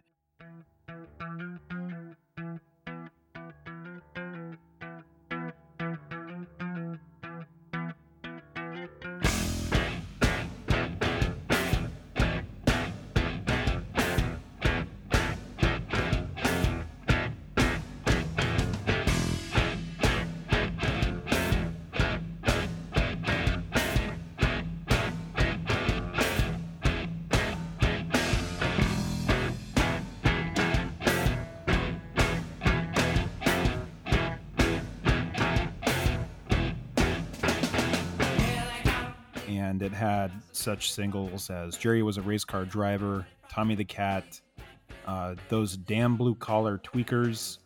Um, and they also had a little bit of a spot. Uh, they were featured in the motion picture of Bill and Ted's Bogus Journey, um, who also had Jim Martin appear from Faith No That's More. right. Um, unfortunately, Primus was one of the contestants in the Battle of the Bands. They ended up losing to the Wild Stallions, playing a cover of Kiss's "God Made Rock and Roll." Mhm, But Primus mhm. were seen playing Tommy the Cat. Um, it, uh, Man, I I I I've DVR'd that off of like AMC or something, and they cut Primus's entire performance out of it. And I almost threw my remote at the screen, and then I and then we promptly bought the Blu-ray box set. But I was just just pissed. yeah, I wonder if they just didn't have the musical rights to do that on AMC or something. There's got to Right. be some story behind that. It's Yeah. not like they were, but they were, um, you know, starting to get a little bit of uh, uh, little buzz. They were opening up for Rush, um, friend of the show, U2, um, Anthrax, Public Enemy, and Fishbone. Um, and uh, I know this later this season we'll be talking about a Public Enemy record. Steve's a big fan of Anthrax, and uh, you know, me, Mister U2. That's a pretty cool. It wasn't Fishbone actually. Well, no, they didn't. You're right. No, they did open up for Fishbone. They toured Yeah, together. But uh, that Anthrax, it was Anthrax, Primus, Public Enemy, and the Young Black Teenagers. was it Fight And, um, Power uh, tour? Just think, like that? just that that was you know that was during the whole Bring the Noise remake era. that's it. But just I think that's so cool to be back then for Public Enemy and Anthrax, and then Primus to be on a bill together, uh, and the Young Black Teenagers, who I'm not familiar with, but Well, that that had Spearhead, who had that that hole in the bucket song, and then uh, yeah, that's that, that yeah that I mean he's a rapper, Spearhead, yeah, yeah, and then he ended up becoming kind of like a hippie rapper, but that yeah that was his. what a I mean, screw your festivals. Like that's a festival unto itself. That's some pretty diverse uh, groups of uh, fans coming together. That's pretty awesome. Uh, and, and again, I, I uh, that was kind of spearheaded by uh, Anthrax wanted to do that, but uh, Primus definitely they they they fit in with the metalheads and the alternative nations and the the funk people, and later, unfortunately, to a certain extent, the jam people. Uh, they they walk they walk between the raindrops of many different music uh, fandoms. That is true. I mean, this record doesn't really contain a lot of filler either. I mean, there's a few things that you know, uh, uh, what is that? Grandpa's little ditty. Um, but for the most part, like "Here Come the Bastards," Sergeant Baker, American Life, Jerry was a race car driver, Tommy the Cat, those damn blue collar tweakers, and Fish On are all what I consider highlights on this Yeah. record. This is not my favorite uh, record by them, but I think "Damn Blue Collar Tweakers" might be my favorite Primus song. Oh man, That's fair. That's a good choice. It's God just damn. fucking. Uh, I think they play. I think they played it live every every every show since it's been written.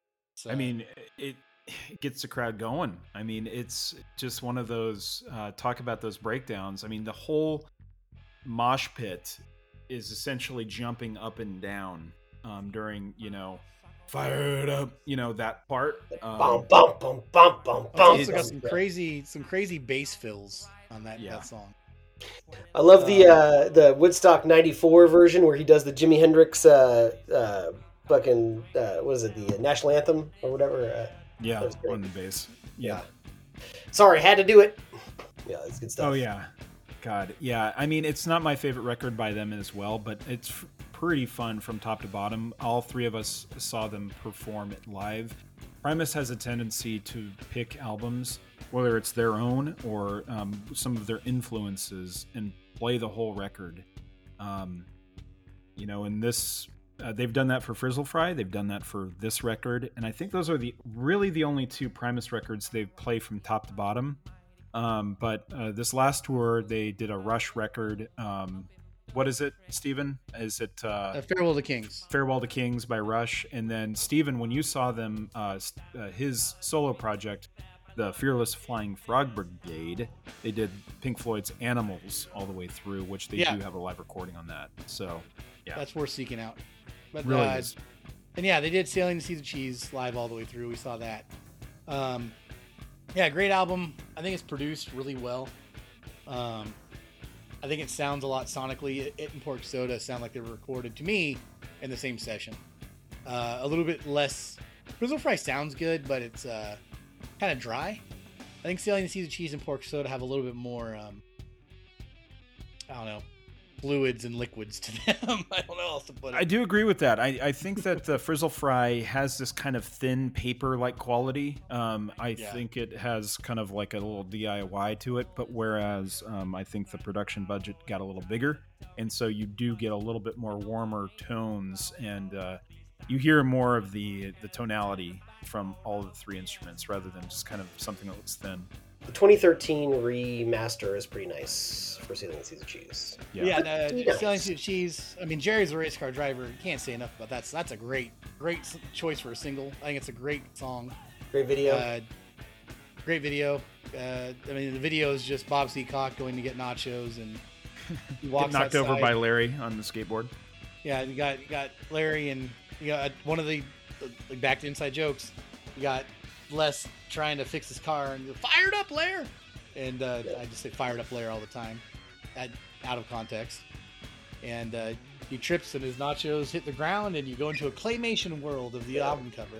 Uh, and I love the claymation stuff. So, like, Greg and I in Arizona, we used to set up, like, he was super talented in a camera that just did, like, you could program the frames.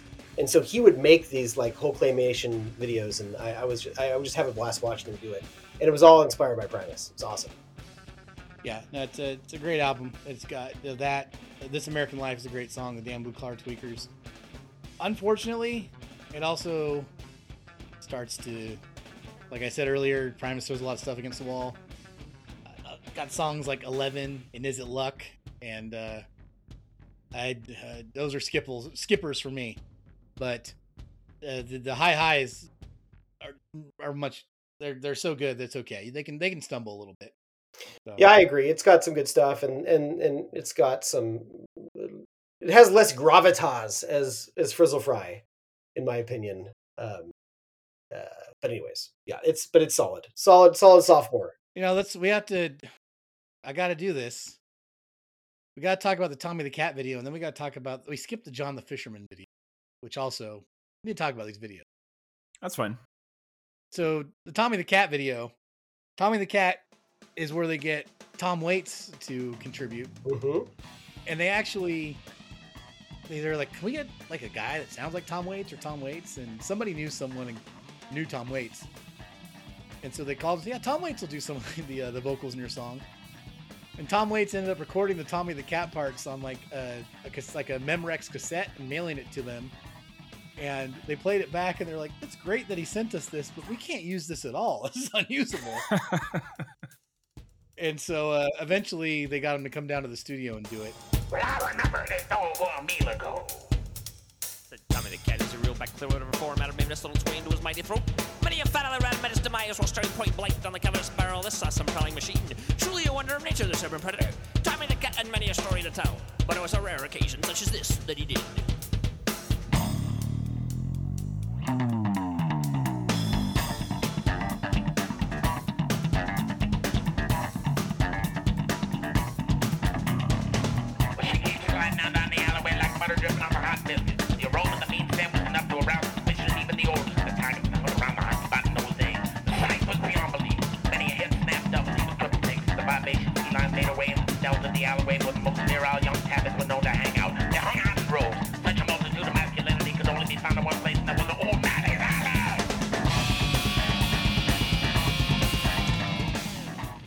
Tommy the Cat is a fantastic song, and the video is fantastic.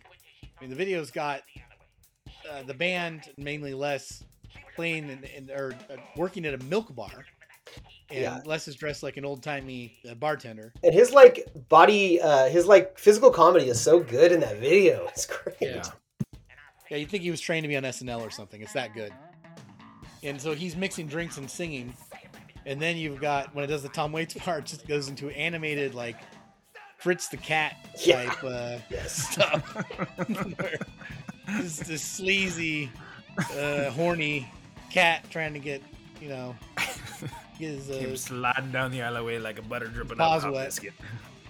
yeah, it's good stuff. I I love it. Was it Yeah, around I- here that, that, that, that Tom Waits did Bone Machine?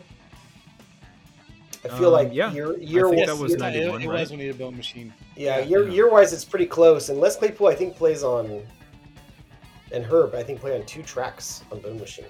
Um, and it's- Herb. Herb? Really? I thought it was Brain. Well, no, Bo, no, uh, uh, no, no, no. Um, Big in Japan, they did play on, but that's later. Bone Machine has like in the Colosseum, which I know they play on, and um, a couple other tracks on there. So they were they were already collaborating as early as that, which is awesome because they live like right next to each other. Tom Waits is in like Sebastopol or something. It's it's, it's this North North Bay uh, junkyard. Brain Game. plays on Such a Scream and in the Colosseum. Les Claypool plays on Earth Died Screaming. Oh, there you go. Yeah, I knew it was one of those uh, one of those uh, apocalyptic songs, but yes, good stuff. Which we may cover. I think we're covering that album this season. So great. Yeah, that video is amazing. And then let's talk about John the Fisherman real quick from Frizzle Fry. John the Fisherman, like I said, is a, I think a perfect song. And the video has uh, the band and their friends fishing in the bay and uh, on a boat, driving around and just fishing. Interspersed with these like weird, crude, like marionettes telling the story of John the Fisherman and his mother. Uh, the marionette stuff again looks like Pee Wee's Playhouse stuff. But I just love the shots of the band driving around fishing. This is back when Les like Les Claypool's interesting. Like we talked about, marches the beat of his own drum, has some weird haircuts. He ends up becoming a guy that wears like monocles and bowler hats. When he was young, though, back in these days, he was wearing like uh, you know, flannel shirts like buttoned up to his neck and uh, like skater hats and tight jeans. He's actually kind of handsome in his own way. Uh, I don't know. He had the uh, the ponytail with this the side shaved, which Steve, I know you must have had that. Tell me. Oh, I had both sides shaved at one point, yeah, but yes, uh, yeah.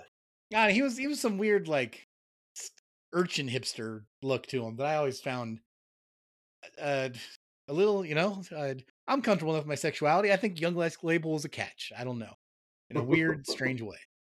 And uh, you know, you've got Kirk Hammett's on that boat too for the John the Fisherman video. I just, uh, I love that video. I love that song. So Yeah, I, I was watching him with my son, and you know he's not necessarily inclined to like the music, but he's like, "Dad, I really like these videos. Like they always use cartoons or some cool art. Like, so that was definitely an appeal for me too. You know, early on, you saw those videos and just it was a great marketing when when when music videos were still a thing. Like it was a great marketing like ploy that like just colorful and artistic, and it draws you in even if you're not crazy about the music. So back to Selling Seeds Cheese. Yes, great album. It, it is. Great step in the right direction. It's definitely the same band that made Frizzle Fry, but they're they're playing with the more tools in their toolbox. And speaking of videos, so in 1992 they released a um, cover song EP called "Miscellaneous Debris." But along with that, they also did a VHS copy of Cheesy Home Videos, which essentially showed all of the music videos they had done to that point, um, interspersed with a fishing expedition of Les Ler and Herb out in probably um, uh, San Pablo Bay, just fishing and it would just go in between that and the music videos. And every now and then they would eh, do some uh, tier tour documentary. It was kind of like you know the Nine Inch Nails closure video with a lot more sense of humor to it. Um, but the EP miscellaneous debris, um, it it introduced me to uh, some songs that I wasn't familiar with. Uh, one in particular that w- did have a single. It was a song by XTC making plans for Nigel. Um, apparently, it did get some radio play, but um, one of the songs that I really zeroed in on was their uh, cover of "Have a Cigar" and Peter Gabriel's uh, "The Intruder." Those were Oh. two of my favorite. Have a cigar is so good. It's it's it's really really it's, it's got a lot of weight to that. They, you could tell they were they their hearts were in that one. It's so solid. Well, that's that's another reason when I got into Primus, the fact that they were Pink Floyd guys, because that cover and you can just hear it. I mean, Southbound Pachyderm, you can tell they're Pink Floyd fans. But on Have a Cigar, like Pink Floyd is one of the first bands, along with Guns N' Roses and Led Zeppelin, when I was a kid, that I got into when I got into music. Period. Like, whoa, these are bands, these are musicians, this is what they do, and like Iron Maiden, Led Zeppelin, Pink Floyd, Guns N' Roses. Those were the four first bands I heard of when I discovered what is music, what is rock music, what is the rock business, what are music videos, all that stuff. Those four bands were my introduction. Those are the first bands where I got to know the names of members of bands. And so Primus, who is essentially in like my second wave of music fandom when I'm a teenager, uh, give, paying homage to one of the first bands I discovered. I mean, it's not like Pink Floyd was an underground band, but when you're a kid and you discover something for the first time, you think it's like, whoa, has anyone heard of this? And so Primus covering them to me told me, wow, not only do I like these guys, but they like the same stuff I like. And as a teenager, I wasn't used to that yet with uh, discovering music. I wasn't, I hadn't been alive long enough to have some of the people who are making art also show me that some of the art I appreciated elsewhere they liked as well. Am I making sense here? The idea of influences is a little as a teenager, like what it didn't dawn on me how you can be in, like how these guys got influenced by some of the same people that I appreciated. Now, I mean, as you grow up, all the time makes sense, but that was the first time I actually remember, like, holy shit, these guys like Pink Floyd too. Well, that's cool, and uh, yeah, it was cool. I mean, I only uh, associated Peter Gabriel with uh, at that point Sledgehammer, and hearing some of this other dark um, sort of uh, uh, side to Peter Gabriel done through Primus, it was a it was a good gateway. But uh, Eric, do you have anything to mention about miscellaneous debris or? Uh, No, you're solid. Uh, just just uh, the, the the the Peter Gabriel one, great, and then the Residents just turn, tuning me into the Residents, which I hadn't listened to. Awesome too. Sinister Exaggerator. Yeah, that's another good highlight. Um, but then their next studio record uh, was, I think, their highest charting um, record to date. I don't think that they've ever surpassed in terms of uh, record sales, but it was uh, released in 1993, and that was Pork Soda.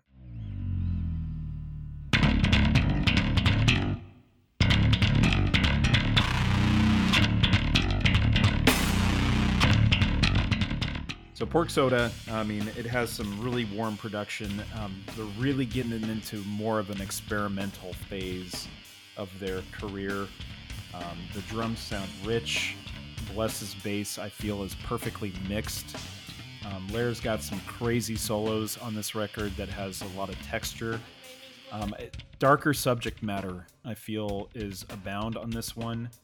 Um, it starts out with uh, Pork Chop's little ditty, or I'm not sure, yeah, and then it goes abruptly into My Name is Mud, just that bass slide, and it sounds like uh, Trouble's coming over the hills. And um, it just has this classic sound um, that mixes the experimentation. Um, there is some humor on there, despite some of the darker subject material, whether it be murder, suicide, drug addiction. Um, it- does do this without going into some full scale nonsense that they tend to do a little too often now in their later works.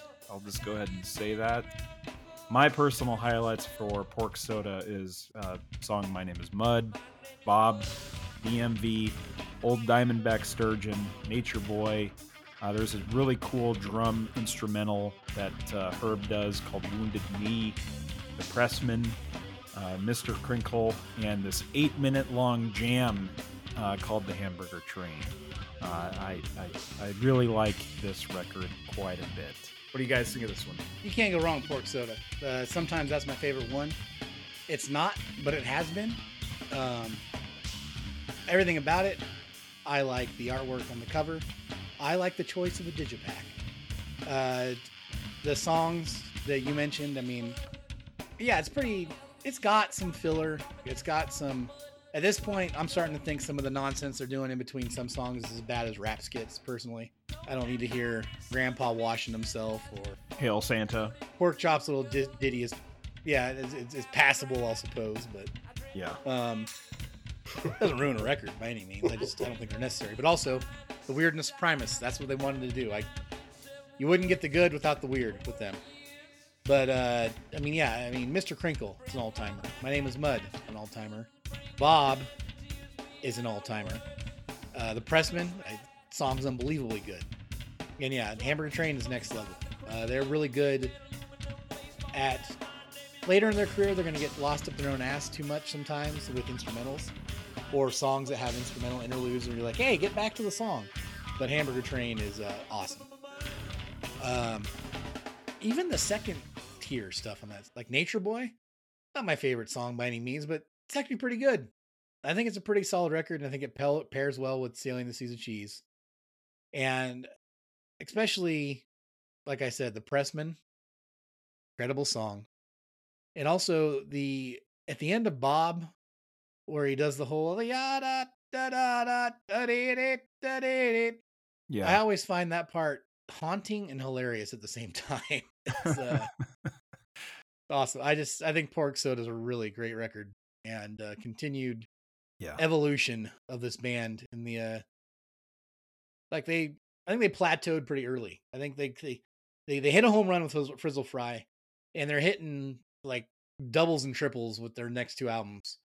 Um Yeah, I think they're it's it's uh they're going up the mountain on uh uh on, on these couple records and you're right they're starting to get to the summit and unfortunately what comes up must go down i mean Right. uh so yeah I, I feel like they're ramping up and uh, unfortunately there is going to be a moment where they're going downhill so eric what do you think Yeah. about pork soda Yeah, no, for uh, or pff, pork, pork soda is great. This is my intro to Primus. Um, it was because of the videos from this this album that my friends bought me all of the older albums, and I was I was into it. Um, I think Bob is a top notch song on here. It's one of their most dour.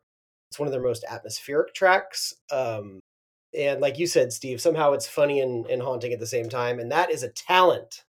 I, I really do like it. Um, yeah th- this this thing is is is all over the place it has some weird ones it, it has their first like dip into like jigs like the air is getting slippery um but that song Right. is kind of creepy enough that I, I i do like it yeah um uh les will go into hillbilly mode sometimes where I, I just would rather not follow him down there um but i'm still with him on on air is getting slippery um like i said mr Krinkle I that was my favorite song, and it, it is it's it's a top notch one for me. I love the atmosphere and how it sounds, but this is just where me and Steve will just have that argument where it's just a shame it's not about anything. He could have spent a little bit more time on on because its song sounds epic. It sounds like like uh, like creepy and tense, and there could be a story to that song that's more than talking about a, a baseball team moving away. Um, not to not to not to tell you how sad that would be if a baseball team moved away. I just It was the Giants too. It they were because that was around the time. So Mike Bordin was a big fan of the San Francisco Giants, and at that point they were running out of money, and they were potentially going to have to move to Tampa Bay.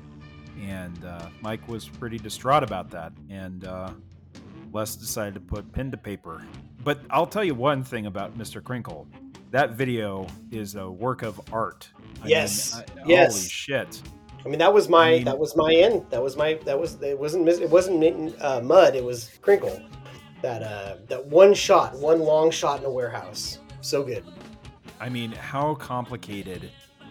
I mean, I think um, in that book, Over the Electric Grapevine, the stunt guy that had to be set on fire, there's a rule that you can only be set on fire four times.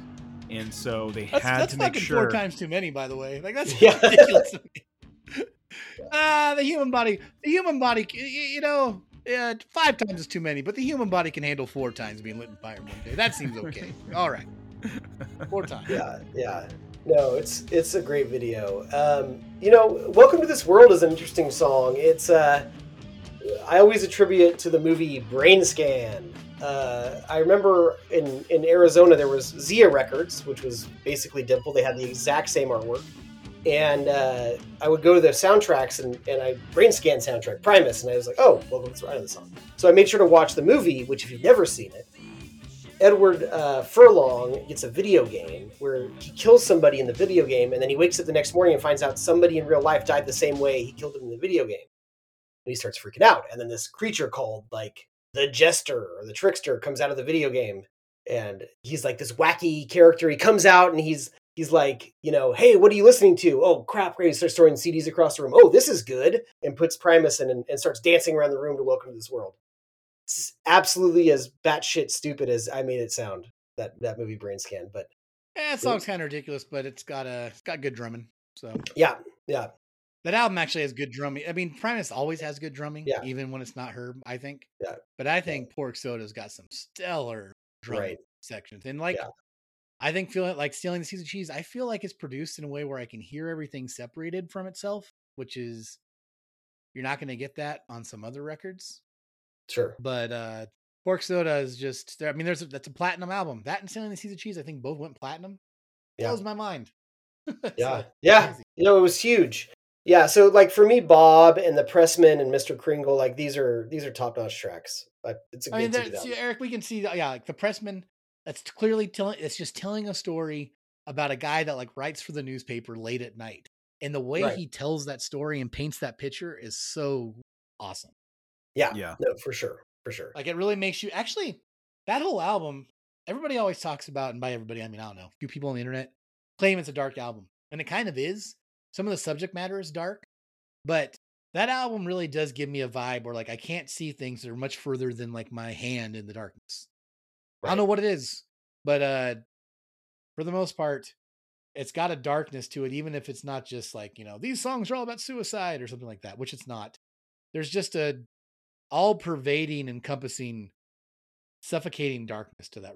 Maybe it's just the the dourness of imagining that you're at the DMV. It's so overpowering. Right. And by the Yeah. again, back Another to like video. jokes. How every time you go to the DMV, you think of that song. Every Right. time. Tell me Every you, time. you do. Every time. Every time. Uh, Mark, you in our in our writers' room text thread, you definitely brought up the Fisherman's Chronicles, um, and I just wanted to open the door for you to get back into that. So there was four uh, songs, uh, part of the Fisherman's Chronicles. John the Fisherman being the first one, Fish On being the second one, Old Diamondback Sturgeon being the third one, and then uh, on Green Naugahyde there was uh, the Last Salmon Man, and all of these songs are really solid to be honest with you. I mean, uh, I, John the Fisherman is probably number one. Uh, Fish On has a really cool feature where it feels like you're actually fishing or just hearing the process of fishing uh, towards the end. Those are some fantastic songs, and obviously, uh, Les Claypool is just infatuated with the sport of fish, the sport of fishing, um, and uh, he wants to bring that to song. But uh, they're all really solid. I don't know if you guys would agree with my assessment on that. That uh, every one of the Fisherman Chronicles are are good. I would. I think you could make a. I think you could make a E- an EP out of those, and it would be fine. Yeah, I like them all. yeah, Fish On has a great a great a great hook. really does. Fish on also has some great drums. Oh yeah. Oh my goodness. Yes. There's a lot of drumming going on because like it really does sound like a battle of someone on uh, fish on the hook and them just trying to reel them in and reel them out, reel them in. Um, so good battle between man and fish. So we'll skip over the next uh, album that was in the uh, discography. 1994 did also see the release of a first Les Claypool side project called Sausage. Um, it featured the original, one of the original uh, lineups of Primus, which was Jay Lane and uh, Todd Huth. They do have some great songs off of that. Um, the Riddles Are Abound Tonight, Prelude to Fear, uh, Toys 1988, which is a kind of a darker spin on the Toys Go Winding Down. Uh, Girls for Single Men. These are songs that Les actually brought back out during his uh, Fearless Flying Frog Brigade days because both Jay Lane and Todd Huth found themselves uh, part of that contingent. Um, but we're going to skip over 1995 Tales from the Punch Bowl um, because we're going to be talking about that particular record track by track. Let's talk Um, about sausage for a minute. Sure. I think sausage is a good indicator of. I think it's. I think it's good. It's. It's. Uh, it's got tight songs. Uh, the production is kind of uh, not that good. Um, I mean, it. The video for Riddles Are Bound Tonight, I think, was on Beavis and Butthead, wasn't it? Or- Yeah. Yep. And, All uh, that- like they're all wearing blue leotards and it looks yeah. It yeah. That's what inspired the Great Cornholio, which was a uh, national uh, movement. Uh, That's right. And uh, I- I think the two things about sausage that a lot of it reminds me of the band Morphine. I because I think it shows. Uh, and all, Les was a fan of Morphine, and makes sense. They were kind of a bass centric band. Mm-hmm. But I think it shows without guys like Herb or Ler, how only how far you can get with a great bass. And it, it definitely, I think it's a good album, but Primus became what they were because of uh, Ler and Herb, Yes. and Yes. you see that when you listen to Sausage, and especially like Ler. Ler's guitar playing is Ler's guitar playing is as unique as as Les Claypool's bass playing is. With Les's bass playing, you've got a guy who treats the bass almost like a lead guitar, or yeah, at times, and kind of takes control of the song. Meanwhile, you've got Ler who can write some great riffs, but he really is kind of like playing with watercolors half the time and textures, and uh, he creates sounds that almost like lay a foundation for like the bass is supposed to lay a foundation for a song, and it does with Primus. But Ler seems to like make the whole landscape that the song lives in. I don't know how else to put it, but his guitar squanches and and uh, peaks and valleys and trips as guitar goes on. You, you, they really paint the whole picture for a lot of Primus songs. And when you listen to Sausage, you're like, oh, this is what Primus would be like if you don't have somebody like Ler in the band. Yeah. And but and still though, when he wants to do a guitar solo, he can show you that he can shred. I mean, Ler's awesome. I think Ler's uh, I mean, not to do underrated. any disservice to Todd Huth because a lot of the guitar melodies found on Frizzle Fry and of Cheese do feature guitar melodies that were actually written by Todd Huth. But I think that Ler just gives them another life that Todd's style of playing doesn't. Um, I mean, I I can't really compare the two because Todd Huth is not. I haven't heard any of the recordings that he did for those particular tracks, but I can tell you this: uh, Ler just makes them seem like they're his own. Um, and uh, even though they're written potentially by somebody else, Ler brings his own style to it that just makes it just quintessentially Primus. So, yeah, for my for my money, I like sausage. Uh, it's it's kind of darker. The production, you're right, is garage band quality. Uh, it's not goofy at all. Les is not going goofy lyrics, which it's interesting to see him kind of like in a kind of darker zone lyrically. Um, and yeah, I mean the other members aren't aren't as showy as Les, and for that, Les is definitely more subdued on this album. But it it, it it's got a good atmosphere to it, and it's I don't know. I like it as kind of like a dark art spin-off as Primus. Probably one of my favorite side projects of Primus. Um, but for that being said, I bought it when it came out because I was like, I was primed. I was primed for it. I was already in a Primus when it came out. I bought it and I loved it then, and then I completely forgot about it. I'm not joking, guys. I completely forgot about this album until we did this podcast, and then I dug it up and I was like, "Oh shit, that that was great." So yeah, whatever. I, if that paints a picture, I love it, but I also forgot about it. Yeah. Um, so speaking of another side project, so um, after the recording of Tales from the Punch Bowl 1995, we had some news.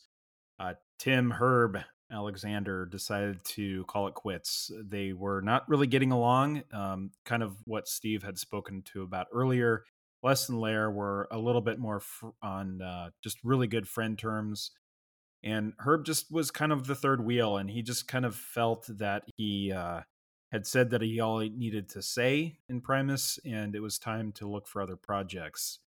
So that created a void behind the kit, um, and certainly Herb was a uh, a really integral part of the Primus sound. He had very intricate um, drum fills and just a drumming style that just really wasn't going to be easily replicated. Um, so they searched high and low, and uh, I honestly don't know what the audition process looked like. It could have honestly been Les picking up the phone and calling his uh, old friend who was in Primus for a certain time back in the day before Herb actually joined the band, but he broke his foot in a skateboard accident and he couldn't continue. But uh, that man was Brian Brain Mantia. His nickname was Brain uh, kind of a session, session musician. I can't remember what other bands he had found himself into. Um, but before he actually started Primus, uh, Les Claypool took him out on the road for another side project called Les Claypool and the Holy Mackerel. And that contained um, Les Claypool, Brain Mantia, uh, gentlemen from the other Bay Area band who are as wacky. Uh, Merv, um, I think his name is like Mark Cahoe or something like that. Uh, or I'm thinking of Brian Cahoe, who. But anyways, uh, so anyways, there was uh, a tour on that. Um, great solo record by Les Claypool. Had some excellent songs like um, "Running the Gauntlet," uh, "The Awakening," um, "Highball for the Devil." Those were, uh, and of course, the song "Holy Mackerel," "Hendershot," which is this great surf guitar. Um, put on a hell of a show. Uh, but uh, I don't know. Do you guys have anything you want to mention on Holy Mackerel, or should we just talk about the Brown album? Uh, just just that I had also bought this when it came out, and um, I was kind of feeling myself straying from Primus. I felt this one was a little like uh, you know, it was a little jammy, a little folky, kind of moving away from from my taste because I was I was getting pretty hard and heavy into industrial at this point. Um, but it was catchy nonetheless. Um, and I just I think I've told this story before, but I uh, still I, I, me and some friends at school uh, bought, that also liked uh, Primus bought tickets to see the Holy Mackerel in San Francisco, and I was all approved to go. And then last possible minute, my parents changed their mind. They didn't know my friends that were driving me. They didn't trust them. Told me I couldn't go, and so uh, I, had to, I had to give my ticket away. Um, and That's then my dad tried to make yeah my dad tried to make it up to me by taking me to uh, the Bridge Benefit concert where I saw Bowie and you know Pearl Jam and and, and other bands. it's a so pretty I good mean, trade-off. right? I yeah, mean, you yeah, got to see some icons. I mean, uh, I did enjoy myself quite a bit at the Holy Mackerel show. It was a very intimate affair. It was kind of like a club more so than like an arena or a uh, a larger venue. Um, so it was nice uh, to kind of be like pretty much right there, uh, having Les Claypool play right in front of you. Um, and I was also on crutches because I had just broken my ankle, so wasn't gonna miss it. but the when I when I saw the Punch Bowl tour, I was on crutches because I had a hip surgery. That's oh just- man, look at It's that! a funny uh, kindred spirits. Look at that. Um, but the Brown album was released in 1997, and uh, I was looking forward to this. The, I was still very, very deep into my Primus love, even though, you know, I was also getting into industrial, more darker music, such as, shit, I'll say it, Marilyn Manson, Nine Inch Nails, Korn, um, Tool, uh, a little bit of Skinny Puppy, definitely Ministry. Um, but I still, you know, carried the torch uh, for Primus. So the Brown album comes out the summer of '97. I got it first on vinyl record. Raced home, put it on, and heard an album that sounded like it was recorded during the Civil War. Everything sounds so muddy. It looks like you're listening to one of those sepia tone Civil War photographs. Um, and I think that's by that's by design. It really is. The drums sound Yeah. incredibly large and heavy. Everything is super analog. It's like you can hear the bass drum echoing in every fucking song. Um, Oh, maybe the best named album of all time. I mean, as Yeah, far as like I- appropriate, appropriate to the sound of the music. Yeah, I, I mean, this is Tom Waits' apparently favorite Primus record because it sounds like it needs a good wash, as he says, and uh, I agree with him. But it does have some really great highlights. Uh, the opening track, which is not really a song, but it just kind of plods along like an elephant. Uh, the return of Sathington Willoughby, it, it does it for me. Like layers, like like that weird guitar riff that he's that he's uh, employing is uh, fantastic. Fisticuffs is great. Over the Falls is one of the best Primus songs out there. I think it's one of I think it's my wife's favorite Primus song.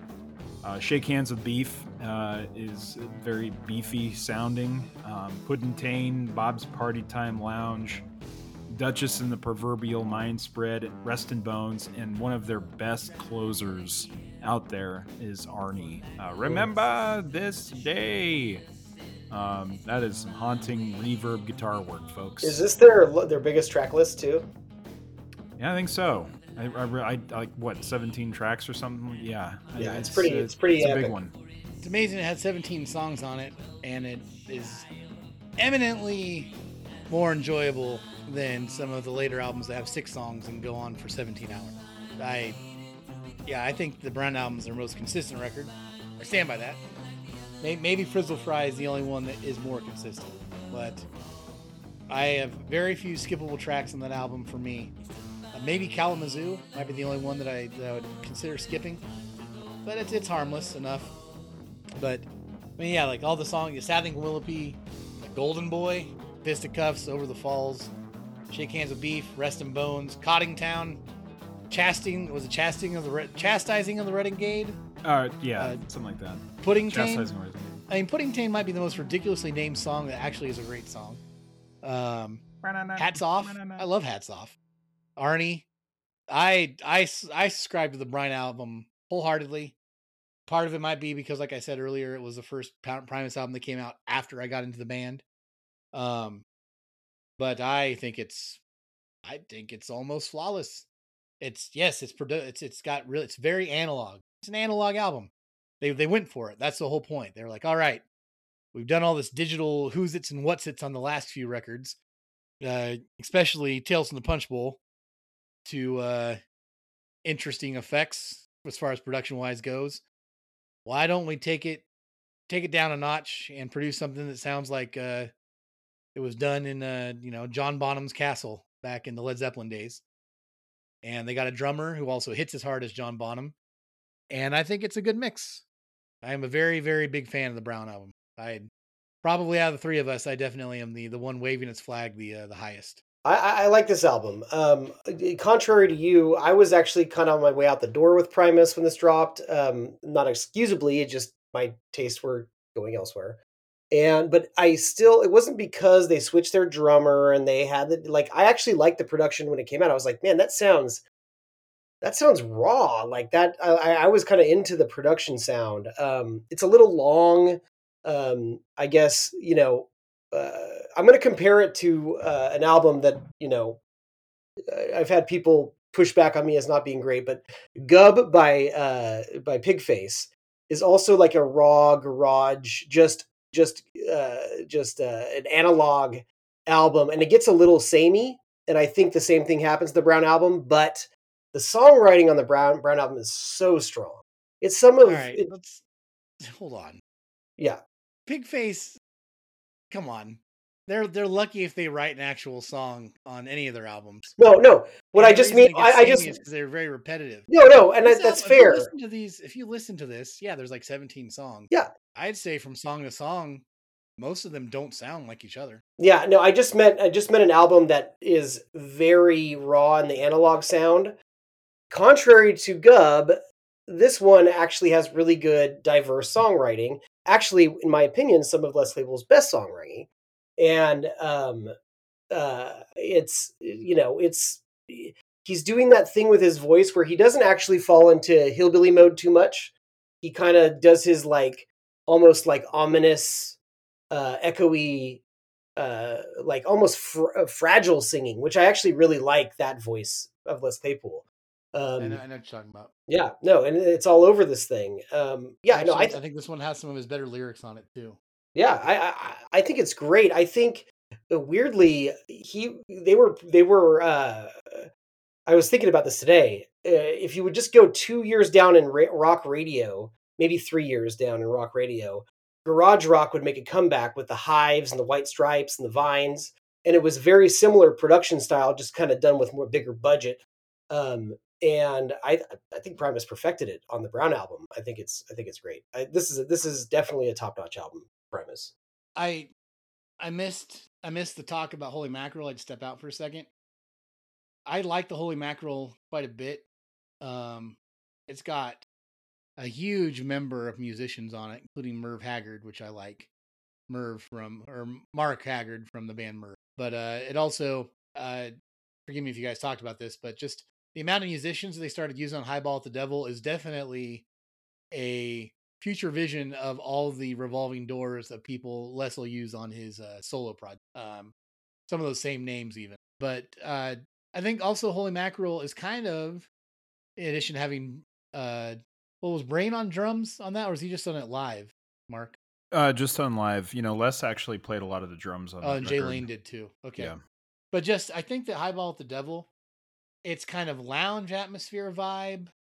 It's uh slower tempos. I think it definitely har- was a harbinger of where the, the Brown album was going. But also it shows the eclectic taste of Les Claypool. I think it was a good choice to have that be a solo record. I mean, it's got some it's got some funk on it. It's got some like R&B on it. It's got some lounge stuff on it. It's definitely different than Primus. And I think it's a I think it's a fun record. And uh, it's got one of my favorite Les Claypool pantheon songs of all time, which is Hendershot. I love Hendershot. Yeah, that's got some great surf guitar. I mean, I, I'm a big fan of the song um, "Highball with the Devil" too. That's a good one. Dum, da-dum, dum, dum, dum, da-dum. That fucking rhythm melody is uh, ingrained. Um, It's a yeah, it's a little it's a little too haphazard. I think. I think it could have been an EP, maybe get rid of some of the songs, but yeah, especially overall, towards I- the end. Yeah, I think it's a worthwhile endeavor. And at at the time, I wish I would have went and saw him live with you. But uh, I, I love the fact that just the prolific was just what this guy was all about. I mean, if it's not an EP with Primus, then he's starting to put out solo records or or repurposing old bands like Sausage. right. Pretty cool. So then the Brown album, we just talked about that. And then the Brown album doesn't uh doesn't light the sales charts on fire. And uh Hmm. we'll get we'll get to the the LP that follows it in a few minutes. But in between, before Antipop comes out, uh Rhinoplasty, the EP came out in 1998 Yeah, and I think we should make time for Rhinoplasty because it was uh, another covers EP. Has some live stuff on it, but it has one of my favorite covers of all time, Amos Moses. which was yes, Yeah, that's a good one. Amos one. Moses again. Amos Moses. Well, Be- It became it's another thing like when you, you and your buddies it was a it was a punchline into itself. But I would just one of us would just say, uh, "Oh, I can't remember the line now." Damn it! It was like something something because the alligator bit him. yeah, yeah.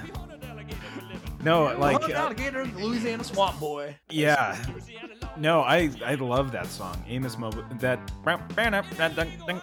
it's got that like kind of just groove to it. Um, and uh, I actually do appreciate uh, this EP a little bit more than uh, Miscellaneous Debris, even though uh, I, I, do like Miscellaneous Debris quite a bit, but we get to The Family and the Fishing Net is a great song. Uh, Scissor Man is another XTC song that uh, is goofy as shit. Snip, snip, snip, snip, snip, snip, snip. Um, you get to hear Primus do a Metallica song, uh, the thing that should not be. Um, a different, way different version of Too Many Puppies, which is it's really like slowed down. Uh, it's like the uh, scissor version of that. Um, but yeah, it's a fun one. And then of course, Videoplasty also uh, uh, was released right alongside that, where you had some some of the newer music videos along with a full live concert again shot in the same Phoenix Theater in Petaluma that they shot the Jerry was a race car driver video. So, yeah, It's also where Eric and I saw E40. that's right. And keep the sneak. It's very true. The Amos Moses was a Jerry Reed song. Jerry Reed, who wrote the uh, theme song to Smokey and the Bandit, Eastbound and Down, and it's just so down home, just, just backwoods. It's so good, Yeah. and uh, that's definitely a tangent that Primus or Primus related stuff can go into. It's just the, the backwoods stuff. And That uh, a they- really good. It's not on that EP, but it is on Videoplasty of their version of "The Devil Went Down to Georgia." Very good. Very That, good. that and it's perfect. They they it's it's it's great. it's also cut from the same cloth. Is that from this this videoplasty? It is on Videoplasty, but Okay, I, I yeah, that don't. was- I think it was just released separately elsewhere, and then they just included it on Videoplasty. I think they but called themselves they, they called themselves something uh, different too. They didn't call themselves Primus for that. No. Yeah, Yeah. they and then I think Merv Haggard was on that as well, Yeah. and he did. He did the voice, I think, for uh, the devil. Um, Or Johnny or something like that. or maybe Johnny. Yeah. uh, yeah. I don't, I don't have the I'm credits. the for that best that ever. Uh, yeah. But yeah, it was a pretty faithful rendition, if not better, version of the devil went down in Georgia. Uh, the the musicianship is amazing. Again, Brain is a great drummer. Just because they dialed him back a bit for the Brown album, that guy can play many different drum styles, Yeah, of and course. uh, he can do he can he can get hyper fast, or he can play old style wash bin drum type stuff. Uh, he's, pretty cool, and uh, the fiddle parts are pretty good, and uh, the claymation video for it is out of this world. Absolutely. The guy that did the Night Before Christmas, uh, Is that a Henry. Selick thing? Yeah, he helped with it. If you watch Well, credits, it's actually one of his pro- proteges. I don't know his name, but he was the, actually the guy that directed uh, Corpse Bride. Was the one that Okay. directed that video. well, that guy helps but- with it. Yeah, but he And, was a uh, protege of Selick. Yeah. Yeah, and it's it's just a claymation video that tells the same story of the devil went down Georgia and the boy battling the devil. It's it's wonderful. It's just, in that video, there's this part where all of a sudden there's these chickens that are in the background, but then they look at him and they start like dancing. it's just every time it gets me. The dancing chickens. Oh, I- yeah. I love that video. Go ahead, Eric. I was just gonna say you have a choice between uh, you know Oreo cookies or uh, you know uh, QAnon uh, Hydrox when it comes to Devil Went Down to Georgia. And unfortunately, the original version of it is the uh, the flat earther Hydrox. So go with the Primus Oreos on that particular song. Well, Chuck Daniels uh, on the wrong side of history. I'm, I'm, thinking, yeah. that's right. Yeah, no, I'm. I I don't have anything to add to rhinoplasty. I I'm not crazy about it. Um, but it, uh, getting a little into jammy hillbilly uh, Primus, not not necessarily my my Primus. Your But- cup of tea. All right, fair Yeah. enough. Um, okay, so then in 1999, we get um, the end of the line for Brian Brain Mantia, and uh, it uh, is also getting to be the end of the line for their relationship with Interscope Records as well. So record sales were obviously not going in the way that they wanted them to. Um, bands such as Limp Bizkit and Korn were absolutely outselling them. The whole Primus alternative sound was just not uh, getting the attention that no, any of the re- major record lab- labels were really going to be ponying up any of the cash for. So it was kind of an identity crisis for Primus. So they decided, let's make this our quote unquote duets or collaborative record. So they brought in a whole bunch of producers that they were friends with.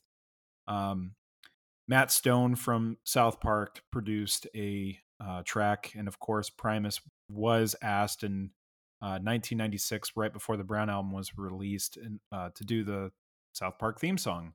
Yeah, we forgot to mention that. That was Yeah. actually that actually made them a household name if you weren't already a Primus fan. Like Absolutely. that was that was massive. Um, but uh, Fred Durst of Limp Bizkit was also asked to produce one of the tracks on there. Tom Morello, who was a friend of Les and friend of Primus from back in the Lollapalooza Lollapalooza days, because they would go on tour together in the early '90s. So uh, Tom Morello did two tracks. Um, Stewart Copeland from the Police did a track, um, who eventually then went to uh, collaborate with Les Claypool even further in the band Oysterhead with Trey Anastasio from Phish. Um, and he also brought in James Hetfield from Metallica, Jim Martin from uh, Faith No More, formerly of Faith No More at that point. He had, a, he had left the band. Um, but uh, this album for me is an absolute mess. I feel like it's uh, too many cooks in the kitchen. Uh, Primus is definitely throwing everything against the wall. This is Les Claypool's personally least favorite record. The tension within the band was just uh, reaching a fever pitch, and it wasn't just a good place to be. So, Mhm, um, mhm. it seems to be a record made by the music industry. If like I, I- know that there was some uh, autonomy and a lot of independence, and the record label giving Les a little bit of a uh, long leash, but I feel like this is the record that received a lot of notes like. Uh, this is it, guys. Uh, we need a hit out of you, or it's just that's it. That's it. Right. And No, um, you're I you're feel like right. that you're right. and that pressure just probably got to the band but there are some there are some highlights on here. For me personally the song the anti-pop is a good song. Uh, Mhm. eclectic electric i that hits my sensibilities. Uh, final voyage of the liquid sky and the closer is also really good with um, tom waits coattails of a dead man. It's very good. Um, and that's where you'll also find the Heckler, uh, the studio version. But uh, Eric, what do you what do you think of? uh, Yeah, you know, yeah, and I and I wasn't a Primus fan when it came out. I um, I was at working at Dimple, and I probably on one of your recommendations checked it out, or we listened to it at work one night um, later just to see kind of what happened. Um, and it does, you know, in a way, it's sad in the sense that like it's the only one they didn't produce themselves. It's uh, like you said, too many cooks. It, it, I listened to it this week and kind of had fun with that. Like, oh, where are they going to go next? Like, you know what I mean? Like, that doesn't lead to a cohesive album, and it ultimately hurts it more than helps it. It was kind of interesting for me to do that this week, but um, yeah, I mean, get a song like Lacquerhead, and that may be like the most rock, pop rock by the numbers that Primus ever was. I hate And that song. I'll be just, I, just ever your mentioning of it is, Yeah. and it was their single off the record. I yeah, yeah. don't like that song. I think it's the most clunky song in their catalog. Right, and apparently, according to the book, that one was produced by Fred Durst, and all he did to produce it was he just danced with them while they played it. Like what? Absolutely fucking Boogie Yeah. Nights shit right there. yeah, I know. That's that's exactly. That's you got the touch. Yeah, exa- that's that's that's all that is right there. My God. Uh, yeah. So that I mean, yeah. I, I mean, if you, I don't know, maybe at the time, if you weren't a Primus fan and you heard it, it's like, okay, that's an interesting radio rock song, but it really just sounds like it was compressed of ones and zeros with Les singing over it when you hear it. It's it's not terribly interesting. Um, yeah, there, I mean, there's some moments I like, like Tom Morello's songs. Like, um, the book implies there was some tension between him and Larry, uh, in the sense that, like, you know, Larry was the guitar player and Tom was coming with this. Tom just brings in these like little like fret tapping background things, uh, and Larry still does his own thing, which I, I I think those work pretty well. They don't necessarily sound like Primus, but they're you know, it's a it's a nice little touch. It works very well with the music. I don't have a problem with that. Um, Primus does ultimately produce half the album, basically, right? They do like four or five Yeah. songs, um, and and those are all those are all absolutely fine. Um, I mean, it's not a it's it's not a terrible album. It's a little exhausting to listen to it, um, but there are some high moments, um, especially anti pop and and coattails. Those are th- those make it worth the trip. Yeah. Steve, what do you think of the anti or uh, anti pop? Counterpoint. Not nearly as bad as his Reputation. I think that uh I think that since we know there was strife behind it and then they used a few different producers, I think that paints our opinions of the record. I I really just I, I don't think it's as bad as everybody makes it out to be. When it first came out, it definitely wasn't my favorite Primus album, but I didn't like take it out of my CD player and throw it across the room. um, and revisiting it now, like I thought, I was like, hey, this actually, I think it flows okay. I like the bookend of the start of the coattail and the end of the coattail to the dead man Yeah. on it. Yeah. Um, I think that the song "Anti Pop" is a great song. I think "Electric Uncle Sam" is good. Uh, "Eclectic," "Eclectric" is a pretty good another one of their jam songs that uh, you know, you can. I, I think you can put that one right up there with with "Hamburger Train" and the other the other jam-tastic songs and some of their other records. I I, I don't think it's that bad. I just I think I, I I think we tell ourselves it's bad because we were told it's bad. And I'm not dismissing your guys' opinions, but I don't think it's as bad as Reputation says it is. My opinion. No, it's, no, I it's it's it's easily like a six out of ten or something. Like I don't know. I don't know if I like it more or less because it's Primus. If another band put this same album out and it wasn't Primus, would I like it as much, or do I, or do I like it less because I think Primus can do better? I don't know, but I don't think it's that bad. I think it's got enough. There's enough there to warrant its existence. I mean, the band said it themselves with their greatest hits album. They they all can't be zingers, right? All can't be You know, zingers. That's right. Yeah, and uh, this definitely wasn't a zinger, but I don't think it's that bad. And also, it gets its average gets brought up a lot because the closing track is one of my favorite Primus songs, if not one of my favorite songs of all time. I said that about John the Fisherman. I'm saying it again about the coattails of a dead man she rides. I love that song. That's that great. great. Yeah. Yeah. So good. We gave we gave it some love on our uh, our guest appearance episode or collaboration episode or whatever, and uh, I still get excited when that comes on. It's great. Yeah. Uh, okay. So, 1999. It uh, essentially Primus were really close to breaking up. I mean, uh, because of the tension from the recording session and the, the subsequent tour, it, they did the Family Values '99 tour. Um, I believe both of you saw that. Yes, I Um, was there. I was there. Um, They were good. yeah, they were good. Uh, Who else was there? You got Method Man, Red Band. You got Filter. You got Mhm. Crystal Method. Those are all great. And then you also have Staind and Limp Bizkit. Yeah, no, Primus is the highlight. And uh, looking back, Fitler would have been Filter would have been the second light, and that was it. Yeah. I met the man in Redman are entertaining, but Right, right. Yeah.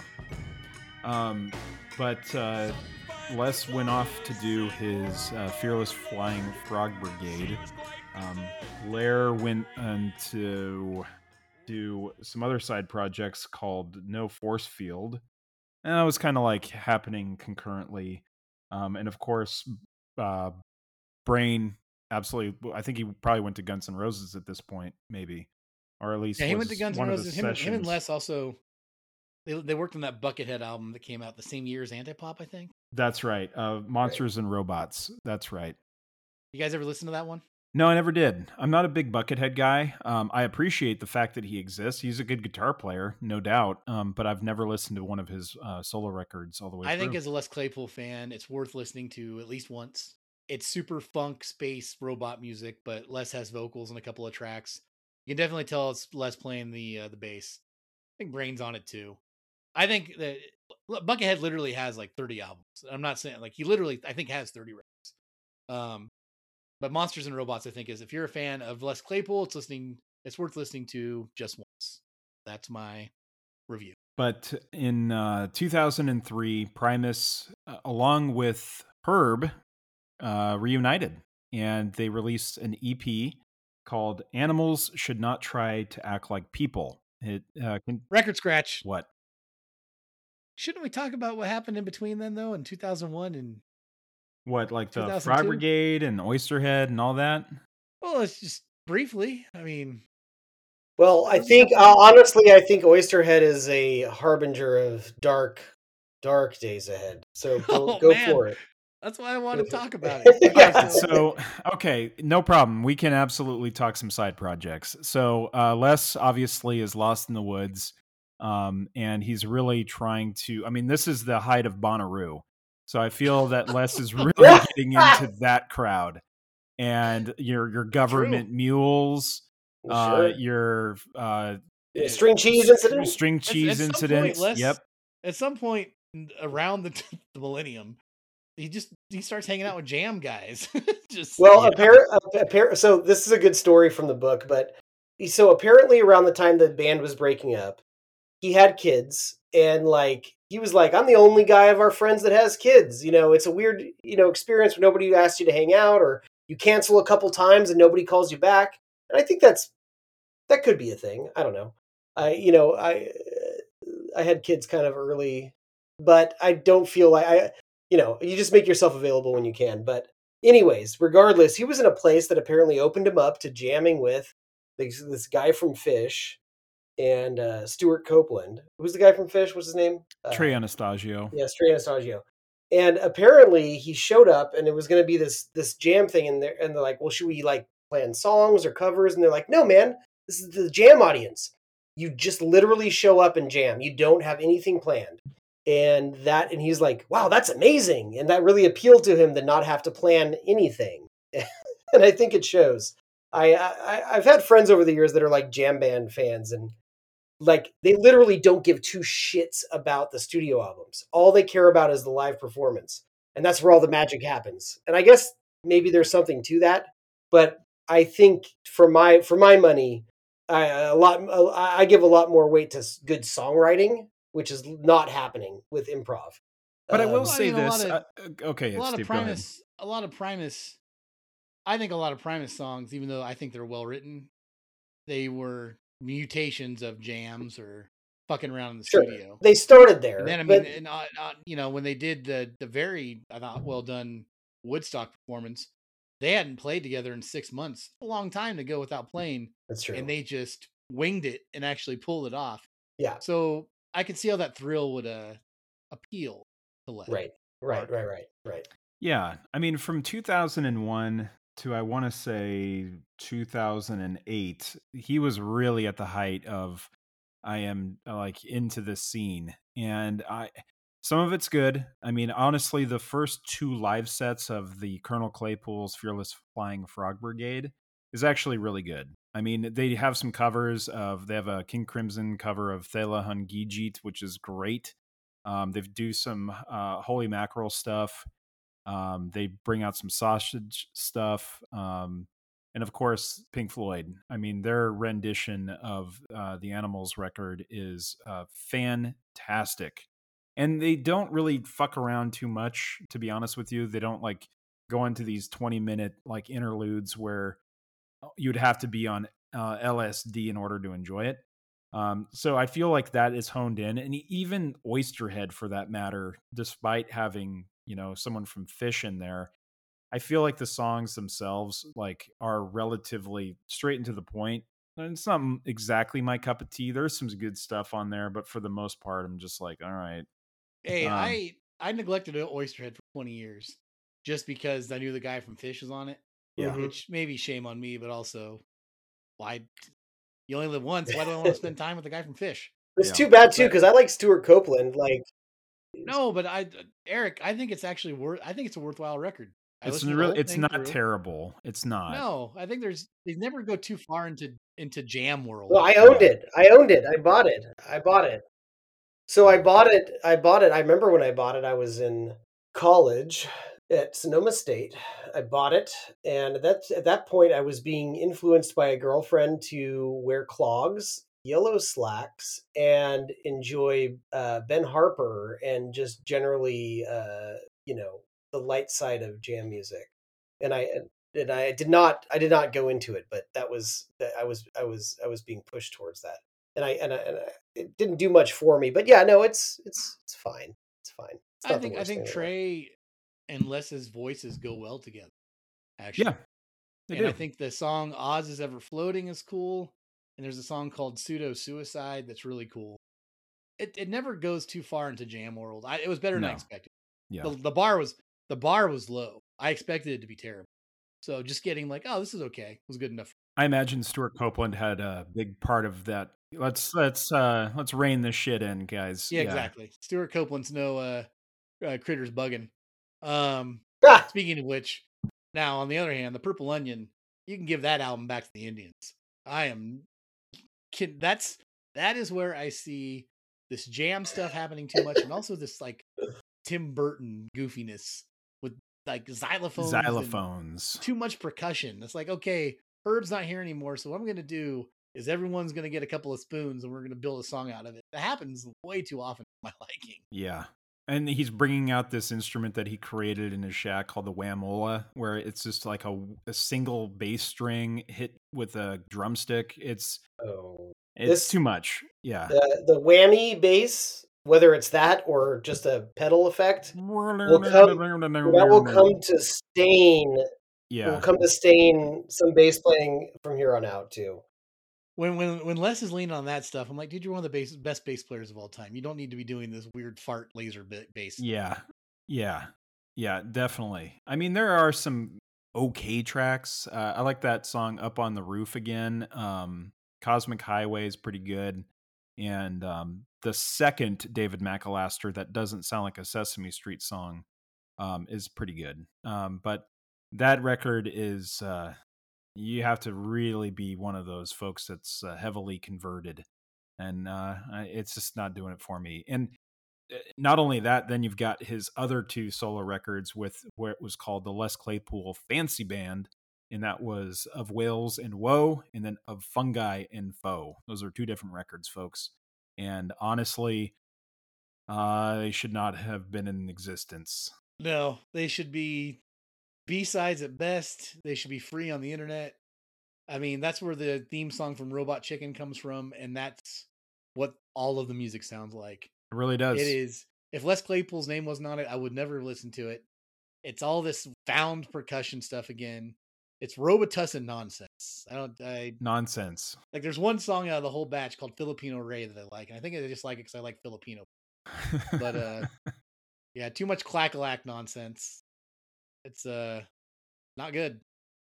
Um, but in 2003, Primus did reunite. Um, they went on tour. Uh, we saw that it was the Tour de Fromage, and they played "Sailing of the Seas of Cheese" all the way through. Um, and uh, Herb came out, and uh, it was great. Honestly, um, I like that little EP uh, quite a bit. It has a collection of every one of their music videos. Um, I like the song "The Carpenter" and "The Dainty Bride" a lot. I think that song is a fucking shredder. That's a good Um, one. Marry the Ice Cube is uh, kind of this weird atmospheric thing. Um, and then My Friend Fats, that's another one like that just raises the hair on my arms. Mary and the Ice Cube though has some crazy good drumming on it. Yeah, it does. Um, and the last track is that My Friend Fats. Is it Yeah. the last track? yeah. Yeah, that, that thing becomes like a space and time rock. Yeah. Um, you know, it's it's interesting because that one definitely has some of those meandering jam tendencies, but it also reminds you they were prog fans too. And Yeah. progginess and jamminess does intersect, and uh, I think on that EP, it goes into a good place. I'm a big fan.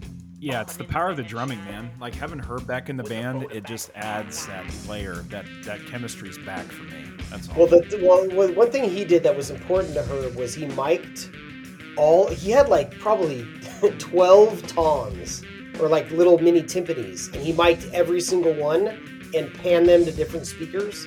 And so, in their own way, they become kind of their own instrument, uh, separate from the drums. So when he plays those, you've got you've got a flutter of notes that is, you know, different than just a drum beat. So skipping a little bit ahead, I, I mean, so between 2003 and 2011, um, it was pretty quiet on the Primus front. Uh, Herb did not stick around. They would tour every now and then. Um, Les probably went and started his own wine company, Claypool Cellars, during this part. They just were on hiatus. Uh, but in 2011, they decided let's kickstart this thing again. Herb was not interested to rejoin, so they call up Jay Lane, uh, you know, back in the day, and they released the record Green Naugahyde. And uh, Jay Lane definitely brings his own presence. So very different than Brain, very different than Herb. Um, I feel on this particular record, he's really sitting on that hi hat quite a bit. Um, it uh, it's everything is just very uh Trebly. that's what's really setting yeah trebly very setting the tempo on that um it's i think it's got a collection of okay to good songs on this one with some social commentary throughout um my problem with this record is i feel that i've listened to it about 10 times and uh, it just still remains somewhat forgettable but every time that i listen to it i'm like oh this record's actually not too bad um, so every time I listen to it, I do find a little bit more appreciation for it. It is definitely not one of the ones that will ever crack, crack in the top tier for me. Uh, but some highlights: The Last Salmon Man, Tragedies a Coming, Eyes of the Squirrel, and Jilly's on Smack. Um, those are some of my personal highlights on this record. Yeah, it's too meandering. It meanders too much. But, yeah, uh, it meanders too much. It needs an it needs an editor, and that's part of the problem in later day Claypoolian work. Um, but like Lee Van Cleef is good. Tragedy's coming. I, I, I like that song title a lot. yeah, And uh, you know, Les mentioned that he that he wrote that song and somebody died, and you know another one of the songs. And Jerry was a race car driver. Somebody dies, and then Bob, somebody hangs himself, and you start going through there, and then you know Mrs. Wailing, uh, something happens to Steve. Uh, so tragedy happens a lot in their songs, actually. So I think it's a good Yeah. title for a song. Tragedy's coming. And it's such a like an upbeat, bouncy number too. Yeah, So can I my my problem at this with this album and a little bit in the, on the last one too, and moving forward too is Les Claypool spends a lot of time on his bass in the upper frets, the higher notes. Uh, and he always does that because he's more of a fret player, and that's okay. That's why he's fucking amazing. But if you go back to the old stuff, he knew when you had to drop a low end in to really give like a drive to a song to keep that. Like he was the bass player, but he was also the lead string player. and that was the kind of deal that Primus was always. But he he always knew he had a responsibility to the low end. uh, but honestly, these la- the, a lot of the last albums, he just hangs out in the upper strings because there's there's if you look at a a fretboard, I'm I'm not going to get too technical here, but if you look at a fretboard, there's a lot more to do in the higher notes because the the frets are much closer together. So I get the appeal, but that that means you you you're forfeiting the low end entirely. And I I don't know if you guys noticed this. I did. He's just hanging out up there pretty much here on out. And it does it does leave a little bit of the drive, a little bit of the oomph to these songs. I can't find him. So uh, the songwriting's not bad, the lyrics are not bad. His singing, I kind of enjoy Old Les singing. It's it's it's working for me, but um he's just having way too much fun with those high notes and there's there, there something feels uneven. Yeah, I could see that. It's actually a good description. Never considered that before. So uh, then in 2014, um, Jay Lane decides, you know what? I'm going to go focus back on uh, some Grateful Dead nonsense. Uh, the Rat Dog. I think that he's in with Bob Weir uh, from the Grateful Dead, or Hey, formerly they- of. they- I can't even blame the guy. Anything Grateful Dead really is going to pay the bills. Oh yeah, I mean, my God, I mean, if uh, Jesus Christ, I- I mean, the uh, the touring and the shows that they do, I mean, it just still sells out like amphitheaters. Um, but in 2014, Les comes up with this idea. He's always been fascinated with Willy Wonka and the Chocolate Factory, so why not record an album of them doing the soundtrack from the Gene Wilder film? And um, not only that, they, in order to actually kind of goose record sales, um, they put a golden ticket in one of the records. Uh, uh, I think it was one of the vinyl records that gave you an exclusive VIP pass and all of that nonsense, where you can go backstage and. But they even like made chocolate bars, and they were fully leaning into this. And of course, you know, Herb was interested. He came back for this. So you've got Ler, Les, and Herb, the original uh, trio. And the sound of this record is very similar in style to Purple Onion. Probably not as many like xylophones, but just that let's use whatever lying around as an instrument kind of feel to it. Um, instead of the whimsy that you get from the original soundtrack, it's kind of replaced with this almost abandoned factory eeriness. Um, it's not horror, it's just unsettling. It's kind of the same tone as the film Coraline. Um, it's just, it's not one of my things to go to when it comes to Primus. Um, and it has some highlights on there. I do like the song Candyman. The claymation video that accompanies it is uh, definitely worth checking out. Um, their version of Pure Imagination is uh, definitely different and eerie. Uh, Ler actually gets to do some uh, vocals on here with uh, I Want It Now. Um, it's from the Veruca Salt uh, piece from the movie. And uh, Farewell Wonkites is uh, kind of a neat instrumental, but for the most part, it's definitely for someone who's uh, really converted into Primus. This is not something that a casual fan should listen to. Wow. Mark said way more nice things than I could ever find to say about this album. I I hate it. I didn't like it the first time I listened to it. As soon as I saw they were making it, I was like, "Oh God, are you kidding me?" Exhausting, right? Yeah, I was like, "Really? Less word?" Like at that at that too, 2014. I probably wasn't uh, following Primus too closely. I probably read the article and was like, "Whoa, they put out an album called Green Naugahyde before this. I should check that out." Oh, Chocolate Factory. Oh no, and uh, uh, not good. I just it's too it's too slurpy and boggy and slow. Every song takes forever to get somewhere, and it never gets there. I'm not even a big like Charlie and the Choc- Chocolate Factory is whatever Same. me. I love Gene Wilder, but like I don't swear by that movie. It's not a classic movie to me. I don't I don't I don't worship it like some people do.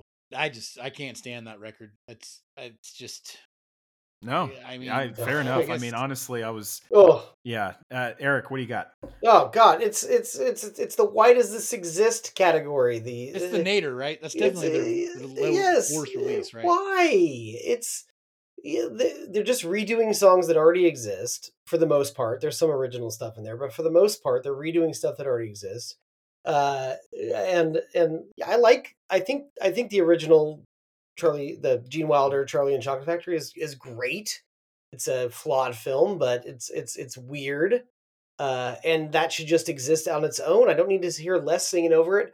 And yeah, the songs never go anywhere. There's no rock. There's not one moment of rock on the entire album. And uh, uh, you'd think at very least with that those bass skills, the Oompa Loompa songs would be a fun situation. But no, they're just they're just molasses. Um, yeah, it's it's trouble. This this this, this album's trouble. I don't why why. So three years later, they decide to release another record. Oh, hold on. Yeah, Hold on. go for it. Did they tour for this? Yes, I mean, they did. I mean, not only did they tour for it, but they made their own candy bars. They absolutely toured for it, um, and uh, they did the whole the whole thing. I mean, they would play other Primus songs, but they 100% tracked, uh, you know, these songs out. They were very, very proud of what they did did here. Man, imagine you're Yeah. going to see Primus and you haven't been. Oh, Primus is back, and you go and you see they play this for a half hour. Yeah, Yeah, you just get you just get Les Claypool and his long johns pretending to be Grandpa Joe yeah, in bed. Yeah. I know. Yeah, no, like it- it's uh, it was a thing, and yeah, Well, Eric, now that you mentioned that, he, you know, this was all 20 years earlier, uh, predetermined when he wore his long johns and the Jerry was a race car driver video. So it's all yeah. Tied- He's all just tracks. waiting waiting for his moment to the, make wa- it. the warning yeah. signs were there decades before. But yeah, 2017, the Desaturating Seven comes out, which had its own um, basis in a children's book called The Rainbow Goblins. It was an Italian author of children's books um, who uh, put that out, and Where they like eat colors or something, right? that's right. So they're out to go and eat colors. And so now this record, I actually, it's okay for me. Like, I do think it's an improvement over Primus and the Chocolate Factory. It's not exactly what I was expecting because it does still have that let's fuck around a little bit feel to it. There are some good ish songs on here. Um, I do like the trek the scheme the dream and the storm which is you know there there's elements on a lot of these tracks that i'm like okay i see what they're trying to do here it's not The too storm, the storm, and the scheme. I like those songs. Well, right um yeah, it's it's sonically interesting. It it, it it it doesn't sound bad to your ears. It doesn't sound necessarily like a waste of time. It just uh like when we're talking about concept albums, right? It's like can a track stand by itself? You know, and I and I think it's even still a problem on this album as far as songs standing by themselves as far as being a bigger story. But uh, I will say it's it's it's nicer on the ears than than Wonka for sure. yeah, I think I think there's still. I mean, it's still pretty proggy, but I still think there are songs here, which is important. And I think the production's really good. I think you can hear all the instruments separate from each other again. I think musicianship is great, which you always expect from this band. And I think I think it's I hope I hope what this is is they've gotten the proggy jamminess out of their system with the desaturating finally. And the next album is just a regular rock album. But eh, I I do like the desaturating seven. Is it a go-to? No. But it's actually good background music, I think yeah um, which is not what I listen to Primus for, but it's not offensive like the Chocolate Factory is.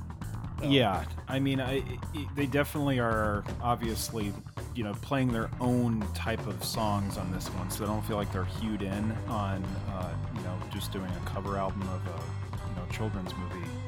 But they played this album in its entirety when they co-headlined uh, a tour with Mastodon, and I'm sure that went over really well with Mastodon fans. It did not. I have a, a coworker that went and he Why? You likes Guys, Primus. know your audience. Jesus. Exactly. But that is not the time to be doing this. That's uh when you're going so like they also toured with Ministry in their last tour. And they were smart enough when they toured with Ministry. No, no I'm sorry. Slayer. Ministry and Slayer, both yeah, of no, them. it was, it yeah, was Ministry and Slayer on Slayer's last tour, which actually, how did I don't know why I didn't go to that show. That's a dream ticket, uh, for me. But they knew their audience. They they they played all you know, Jerry was a race car driver, and uh, Damn Blue Collar Tweakers, and you know Wynona's Big Brown Beaver. That's like they they stuck to the either the hits or the hard songs. You do the same thing when you tour with Mastodon. You don't sure crack the Skye's a progressive like uh one long song album, but you don't you don't do your version of that, which is a slurpy uh ode to goblins eating colors. It's just uh so yeah, I had a coworker that went and he's like, I could not believe how boring Primus was. Which is sad because Primus we started this off talking about how Primus got their record deal being energetic and awesome live. And I uh I think they've gotten back there. I haven't seen it myself, but their most recent experiment was doing this uh a tribute to Kings tour where they play Rush's A Farewell to Kings all the way through. A, know your audience there. They are knowing their audience. Rush fans and Primus fans is a Venn diagram that's almost a circle. Yeah. And the first half of the show is an hour of Primus, and the second half is an hour of Rush. That's awesome. Yeah, that's and so hopefully them covering a band that's not a jam band like Rush gets them to want to rock again. And I hope we see that in the next uh, the next studio album. Yeah, I agree. So that was the history of Primus that took us to the current time. But uh, starting from the bottom, uh, from number Hold on. nine. Hold on, before we rank them, can we talk about some of the other just side projects real quick that we missed? Yeah, we've missed some good ones. Yeah. Sure. Yeah. uh, Okay. So before we talk about the rankings, um, what are some of the other side projects that you feel that are good highlights? Uh, we will. We missed three that I, that I can see. First, uh, it's kind of back in the jam land thing, but it's more the funk land. That bucket of Bernie Brains, which is uh, it's basically Primus plus Buckethead and Bernie Worrell on keyboards. Um, it's Brain, Les Claypool, Buckethead, and Bernie Worrell. Um, I don't I don't smoke enough pot for the the funktastic weirdness of it, but I think it's a pretty cool record. Did you guys check that one out? yeah. A yeah, bit. I've listened yeah. to that one a couple times. I mean, it's very improvisational. Um, in fact, some of their uh, live uh, recordings, they would actually make sandwiches for the uh, studio or for the uh, uh, audience. So uh, they definitely, I think they would write on a piece of paper and be like, uh, like a mood or something like that, and then just fucking go off into Wonderland on on that one idea. Um, but yeah, I mean, really all good musicians. It's just one of those things that um, you can't listen to every day. That's not my cup of tea, but there are some really cool little jammy stuff on there. Yeah, but compared to like of Whales and Woe, and, Well, I'll uh, listen to Br- Bucket of Bernie Brains. and Purple Onion, even. Yeah, I think it Yeah, stands over in. those. When it, when it comes to j- with jammy stuff, if it's like, I guess if it's got like a root in funk, where you know that at least like there's going to be a bass line and a drum line that are going to lock in, and not everybody is going into the stratosphere at the same time. Like I'll I'll generally prefer that. So that I I enjoyed what I heard. Well, also you got you got Buckethead there, and Buckethead's not a jammy guy. Buckethead's a weird like Steve Vai on acid. dude. Shredder. Yeah. Yeah. Um, like him, John Five, Steve Vai, uh, those types of crazy guys. It's Eric. You check that one out too. I assume? yeah, yeah, yeah. No, it's fine. Yeah, All right, so that, that was that was all right. And then uh Duo de Twang, which is him and Mark Merv Haggard again. Merv, who is the from the band Merv. I think that might be Brian Kehoe with him. Uh, I didn't Right. touch that one. Yeah. I didn't, I didn't touch that one. I didn't it like the Brian name. But wasn't Brian Kehoe in Merv? he Mark? sure Or am I was. Yeah. Okay. Yep. Did we talk about Merv? I mean, not really. They're tangentially related. I mean, no one. I mean, Les is not necessarily in that band, but uh, they're just friends. I mean, honestly, they've got some really good songs. "Feeding Time" on Monkey Island is a great record. It has uh, such hits as "Unabomber" um, and uh, the rest. Uh, but yeah, they're they were just an absolute powerhouse when I saw them live. Um, they absolutely won the entire audience over. Yeah, Merv was just more more buddies from the art scene in the early '90s. Band called Merv, M. Dot I. Dot R. Dot B. Dot, and uh, they have a weird concept album called The Cosmodrome, which I think should be listened to just to hear how weird it is. Uh, Mark Haggard's on a few Claypool projects, but then yeah, this other guy Brian Kehoe's on a few of them. Four Foot Shack by Duo de Twang. I love it. Uh, It's fun. Eric, I'm surprised you didn't listen to it. I mean, I don't like the name. I don't like the name. I, I just didn't, didn't try it. well, it's Didn't try it. all it is is it's just the two of them playing stripped down like jug band versions of covers and Primus or J- Les Claypool type songs. And it's got, you know, it's got a version of Wynona's Big Brown Beaver on there. It's got Hendershot. It's got Alice in Chains, Man in the Box. It's got Jerry was a race car driver. Staying alive. It's Staying Alive. Amos Moses. Um, but it's it's it's definitely like it's it's the doom ticka doom ticka doom ticka doom ticka doom So ticka it's a hillbilly, hillbilly doom, less. doom, doom, doom, it doom, is. doom, Staying alive. Staying alive. Oh yeah. I think it's good. It's it's a fun one. It's definitely like not strictly bluegrass like type of music, but uh it it's not bad. It's it's I would I would love to see it live. Uh, yeah. I'd love to see it live at a dive bar near a swamp. Yeah. Um, and the other one that I think is really good, uh, probably his best non-Primus project, in my opinion. One I would love to see live, even if it wasn't related to Les Claypool, is the Claypool Lennon Delirium, yes. which is Les Claypool and Sean Lennon, John Yes. Lennon's Yep. son. those that is fantastic. So they, good. They made talk two- about two two, vocal styles that really go well together. Yeah, it's Yeah. crazy how good that stuff sounds. Chocolate and Yeah. peanut butter. So Yeah. Yeah, the way their voices together are amazing. Yeah. and it definitely you know Sean Lennon kind of sounds like his dad, but it's he does. he does. it's got a touch of Beatles psychedelia, and then Les's well done uh, bass work. Yeah. A lot of great keyboards on them, very spacey and cosmic sounding, but they're still songs. They're all still songs. It's not jammy. It's all songs. It's, Yeah. Uh, got two albums: the Monolith of Phobos and uh, what's the South of reality. South of Reality. I think I like Reality. South of Reality a little bit more though. Um, Yeah, they're both good though, and it's like, uh, yeah, eh, Sean Lennon does sound like his dad. Uh, I, I guess like, I, I, I barely listened to his. Uh, remember his Grand Royal, the Beastie Boys Sure. label. He had an album on that, and I remember him on uh, Handsome Boy Modeling School. But I guess I never realized how much he sounds like his dad when he's going to full psychedelic mode.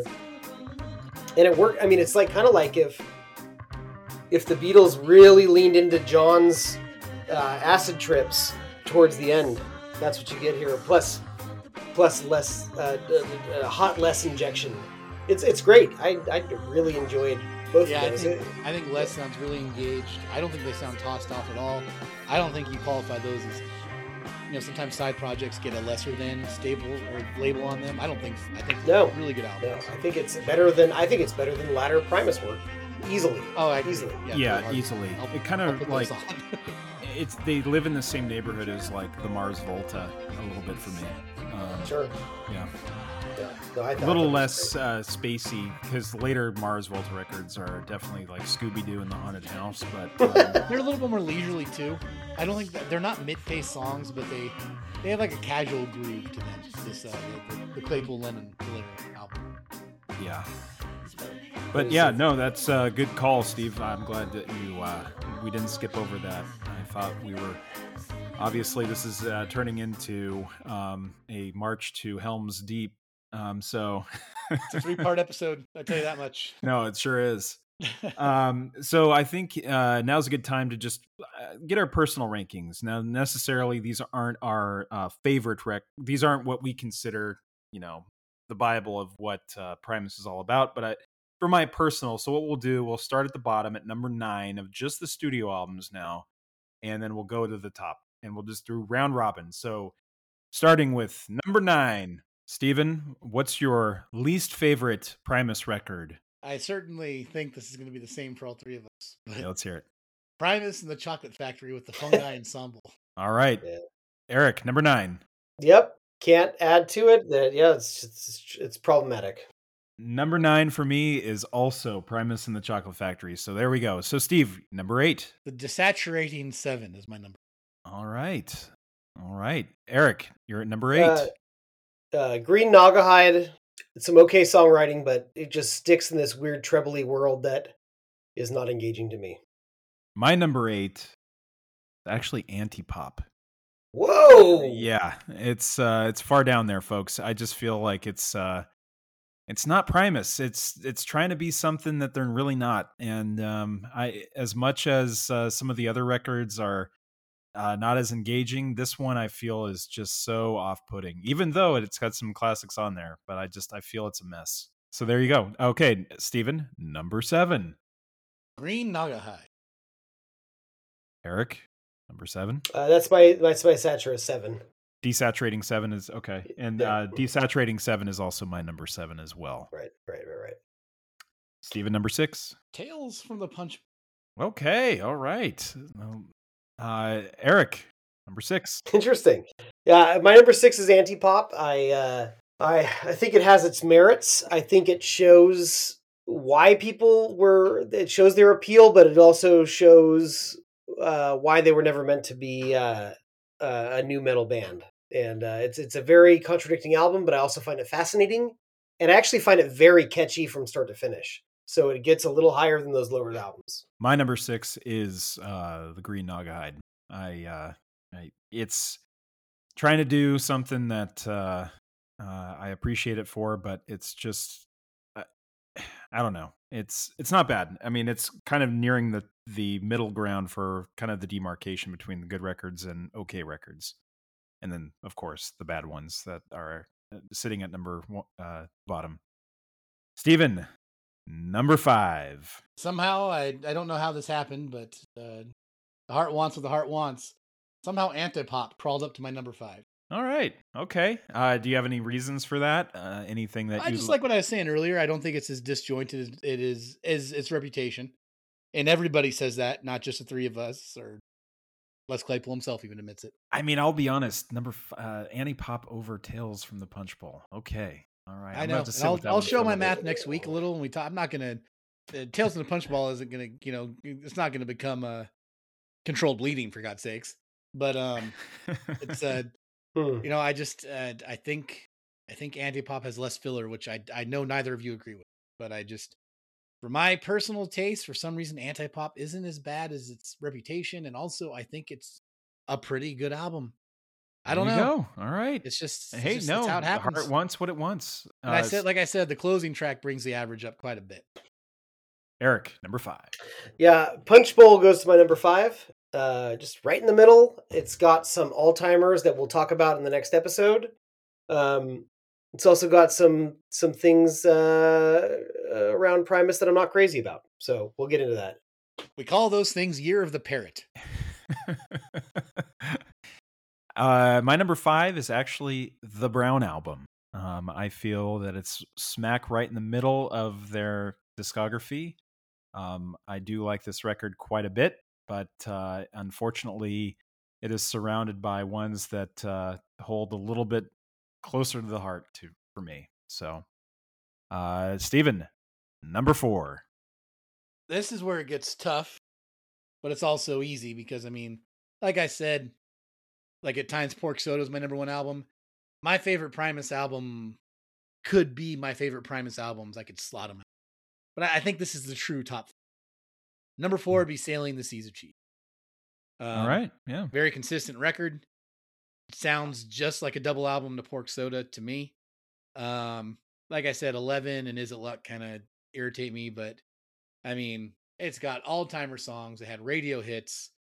It's got a high energy to it. It's uh those damn blue collar tweakers in this American life alone make it the top of the charts. That's right. From Ira Glass's mouth himself. Eric. Uh, yeah, I actually also Seas of Cheese for me. It has, as I said before, it has my favorite Primus song, probably "Damn Blue Collar Tweakers." It has a lot of really solid, like songs that just like perfectly encapsulate early to mid '90s like funk metal, which is wa- was a thing, and I love that it, you, it this paints that picture. And then it has some stuff I don't really care about. Um, it's got a great Waits performance on here as Tommy the Cat. It's fun. It's great. Top four. My number four is the record we'll be talking about in our next episode, which is Tales from the Punch Bowl, and uh, we'll talk about that record in further depth later. But uh, that's my number four. Steven, number three. I like that uh the album we picked for the podcast was not our absolute favorite Primus album of all time. I think it'll be a better conversation. Yeah. Yep. My number three is Pork Soda. Like I said, it, it and Sailing the Cheese, Seas of Cheese pair well together.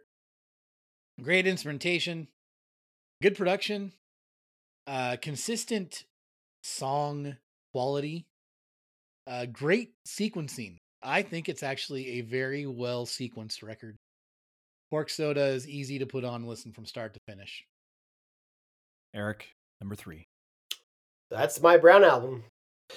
Uh, it's too long and it has uh, a couple low points on it, but overall, you have a uh, production quality that shows you Primus, probably one of the most complex composers of modern rock, doing a garage band album. Uh, and some of Les Claypool's most mature writing. And um, I did not, I would not have ranked it three when it came out. That is a recent, just kind of taking it all in. That's where it is now. My number three is Sailing the Seas of Cheese. Um, I will agree with uh, 11 and Is It Luck, but there are some moments on that, those particular two songs that uh, do it for me. Um, but uh, Eleven yeah. has a great opening. It has a great opening. Yeah. Um, but I, yeah, Sailing the Seas of Cheese, um, that's such a strong record. Those damn blue collar tweakers is, uh, oh, it's just a thing of beauty. I mean, Ler Ler doing the guitar part that sounds like a uh, like a tr- like a train engine or Yeah. something. Isn't that great? It's Yeah. just that's so good. Yeah. And like that do do do do do Yep. do do do. Um Uh, Steve, your number uh, two, Steven. Steve, sorry, how many uh, blue collar tweakers did you say you have at your your general work, I work think, I think the ratio the the ratio right now is like uh, twelve tweakers to eight non tweakers. I can't remember. I don't know. oh, whoa, it, Yeah. it flipped. Yeah, no, I, I just love the Well, premise of that, that song. It's the uh, way on, on a on a large project like that, you've got your guys that you you bring in that are trained and they do it for a living. So that's like you know eight to ten guys, and then you've got to get temps in to do like some of the grunt work, and that's where you're gonna get all your tweakers. Sure. Yeah. I- I, I Uh, think it's very specific what that song's about, but it also kind of like it just hits into like heartland themes of America. It's it's great. Well, shoot, yeah, I yeah. mean, doing a doing a large project for a lumber mill in Sonora, definitely. That's a that's that song. I see that song at least once a week. Number two, Number two. my number two is the Brown album, for all the reasons I said earlier, and for what Eric stated uh, just a few minutes ago. No? Yeah, I mean, uh, I completely understand. Uh, Eric, number two. Uh, yeah, pork soda. That was my intro to Primus. I liked uh, My Name Is Mud, and I liked Mr. Krinkle, and that's what got kind of got me into them to get the albums. And uh, it is a very well realized album, and uh, it sounds great, and uh, it has uh, it has its dark moments, which uh, I think uh, Les balances his silly hillbilly stuff and his in his dark kind of serious metal stuff perfectly. It's, it's a it's a great great album. Number two. My number two is very much likely your both of yours number one, and that is Frizzle Fry. Um, I think that it obviously is an all-time record. I mean, it is near perfect, if not perfect. It's just the production sometimes uh, feels me wanting a little bit more warmth, a little bit more tonality, uh, especially on the drums. Um, but uh, there's no doubt the songwriting is so strong. Every song that whenever they play any of these tracks, uh, absolutely just set the house on fire. It's uh, Frizzle Fry is my number two. You can believe it. And so I think that's a good segue for you to now tell me that your number ones are. Frizzle Fry. There you go. I Mm-hmm. mean that the the title track alone, that bass, bow bow bow bow. When Just, uh, Barrington starts to breathe. Yeah. Yeah. He might just take us all away. Yeah. And then, then solos and breakdowns. But we went into it a lot in depth, which sounds like uh, a few hours ago now. But Yeah. uh yeah, just the songwriting's tight, the performances are tight. They got to hone those songs live for a while before they put them to record. And it's uh, they didn't rest in their laurels. I mean, they put another album out just the next year after that. Um but I just uh, I, I think it's just incredibly consistent. It's consistent, consistent, consistent. That's the word for it. Every song on that album could be someone's favorite Primus song, I think.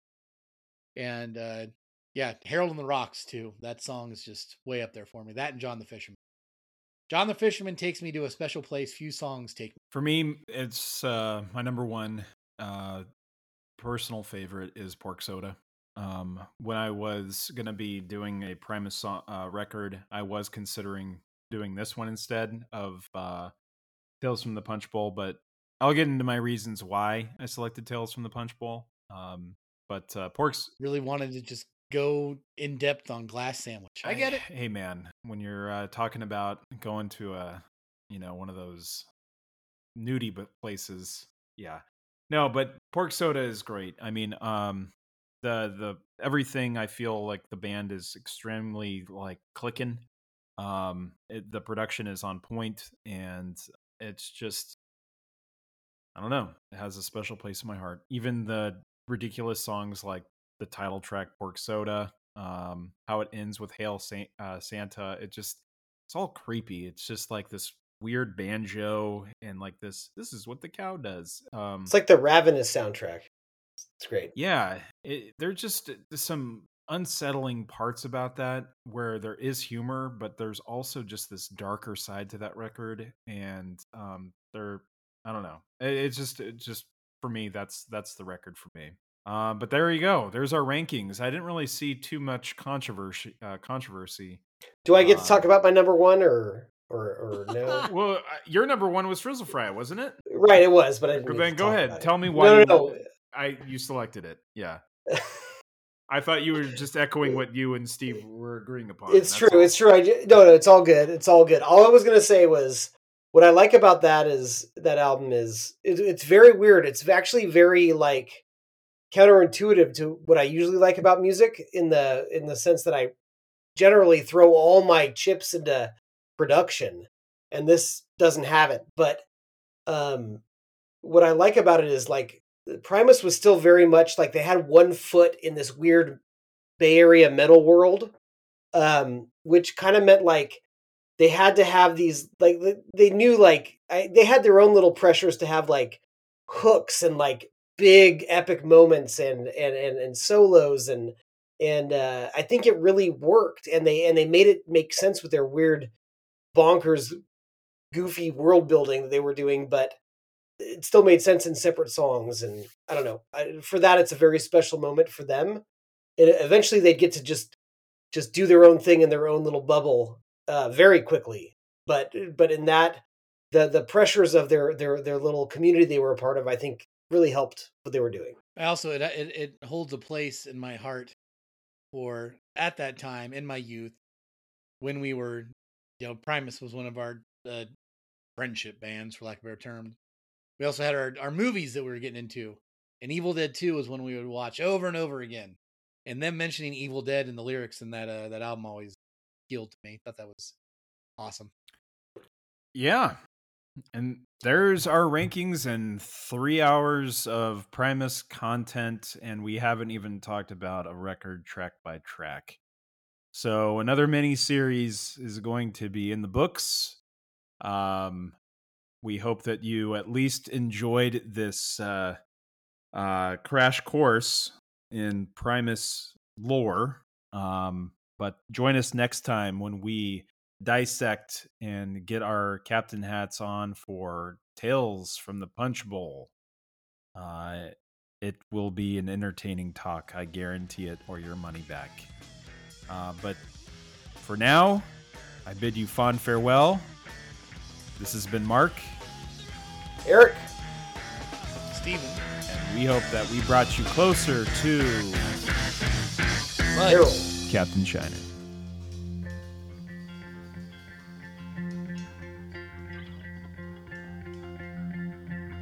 So in the end, Swamper and Greenie finally succumbed to the ways of Harold. And in doing so, each gave just a little bit of his soul away. What a couple of dumb shits.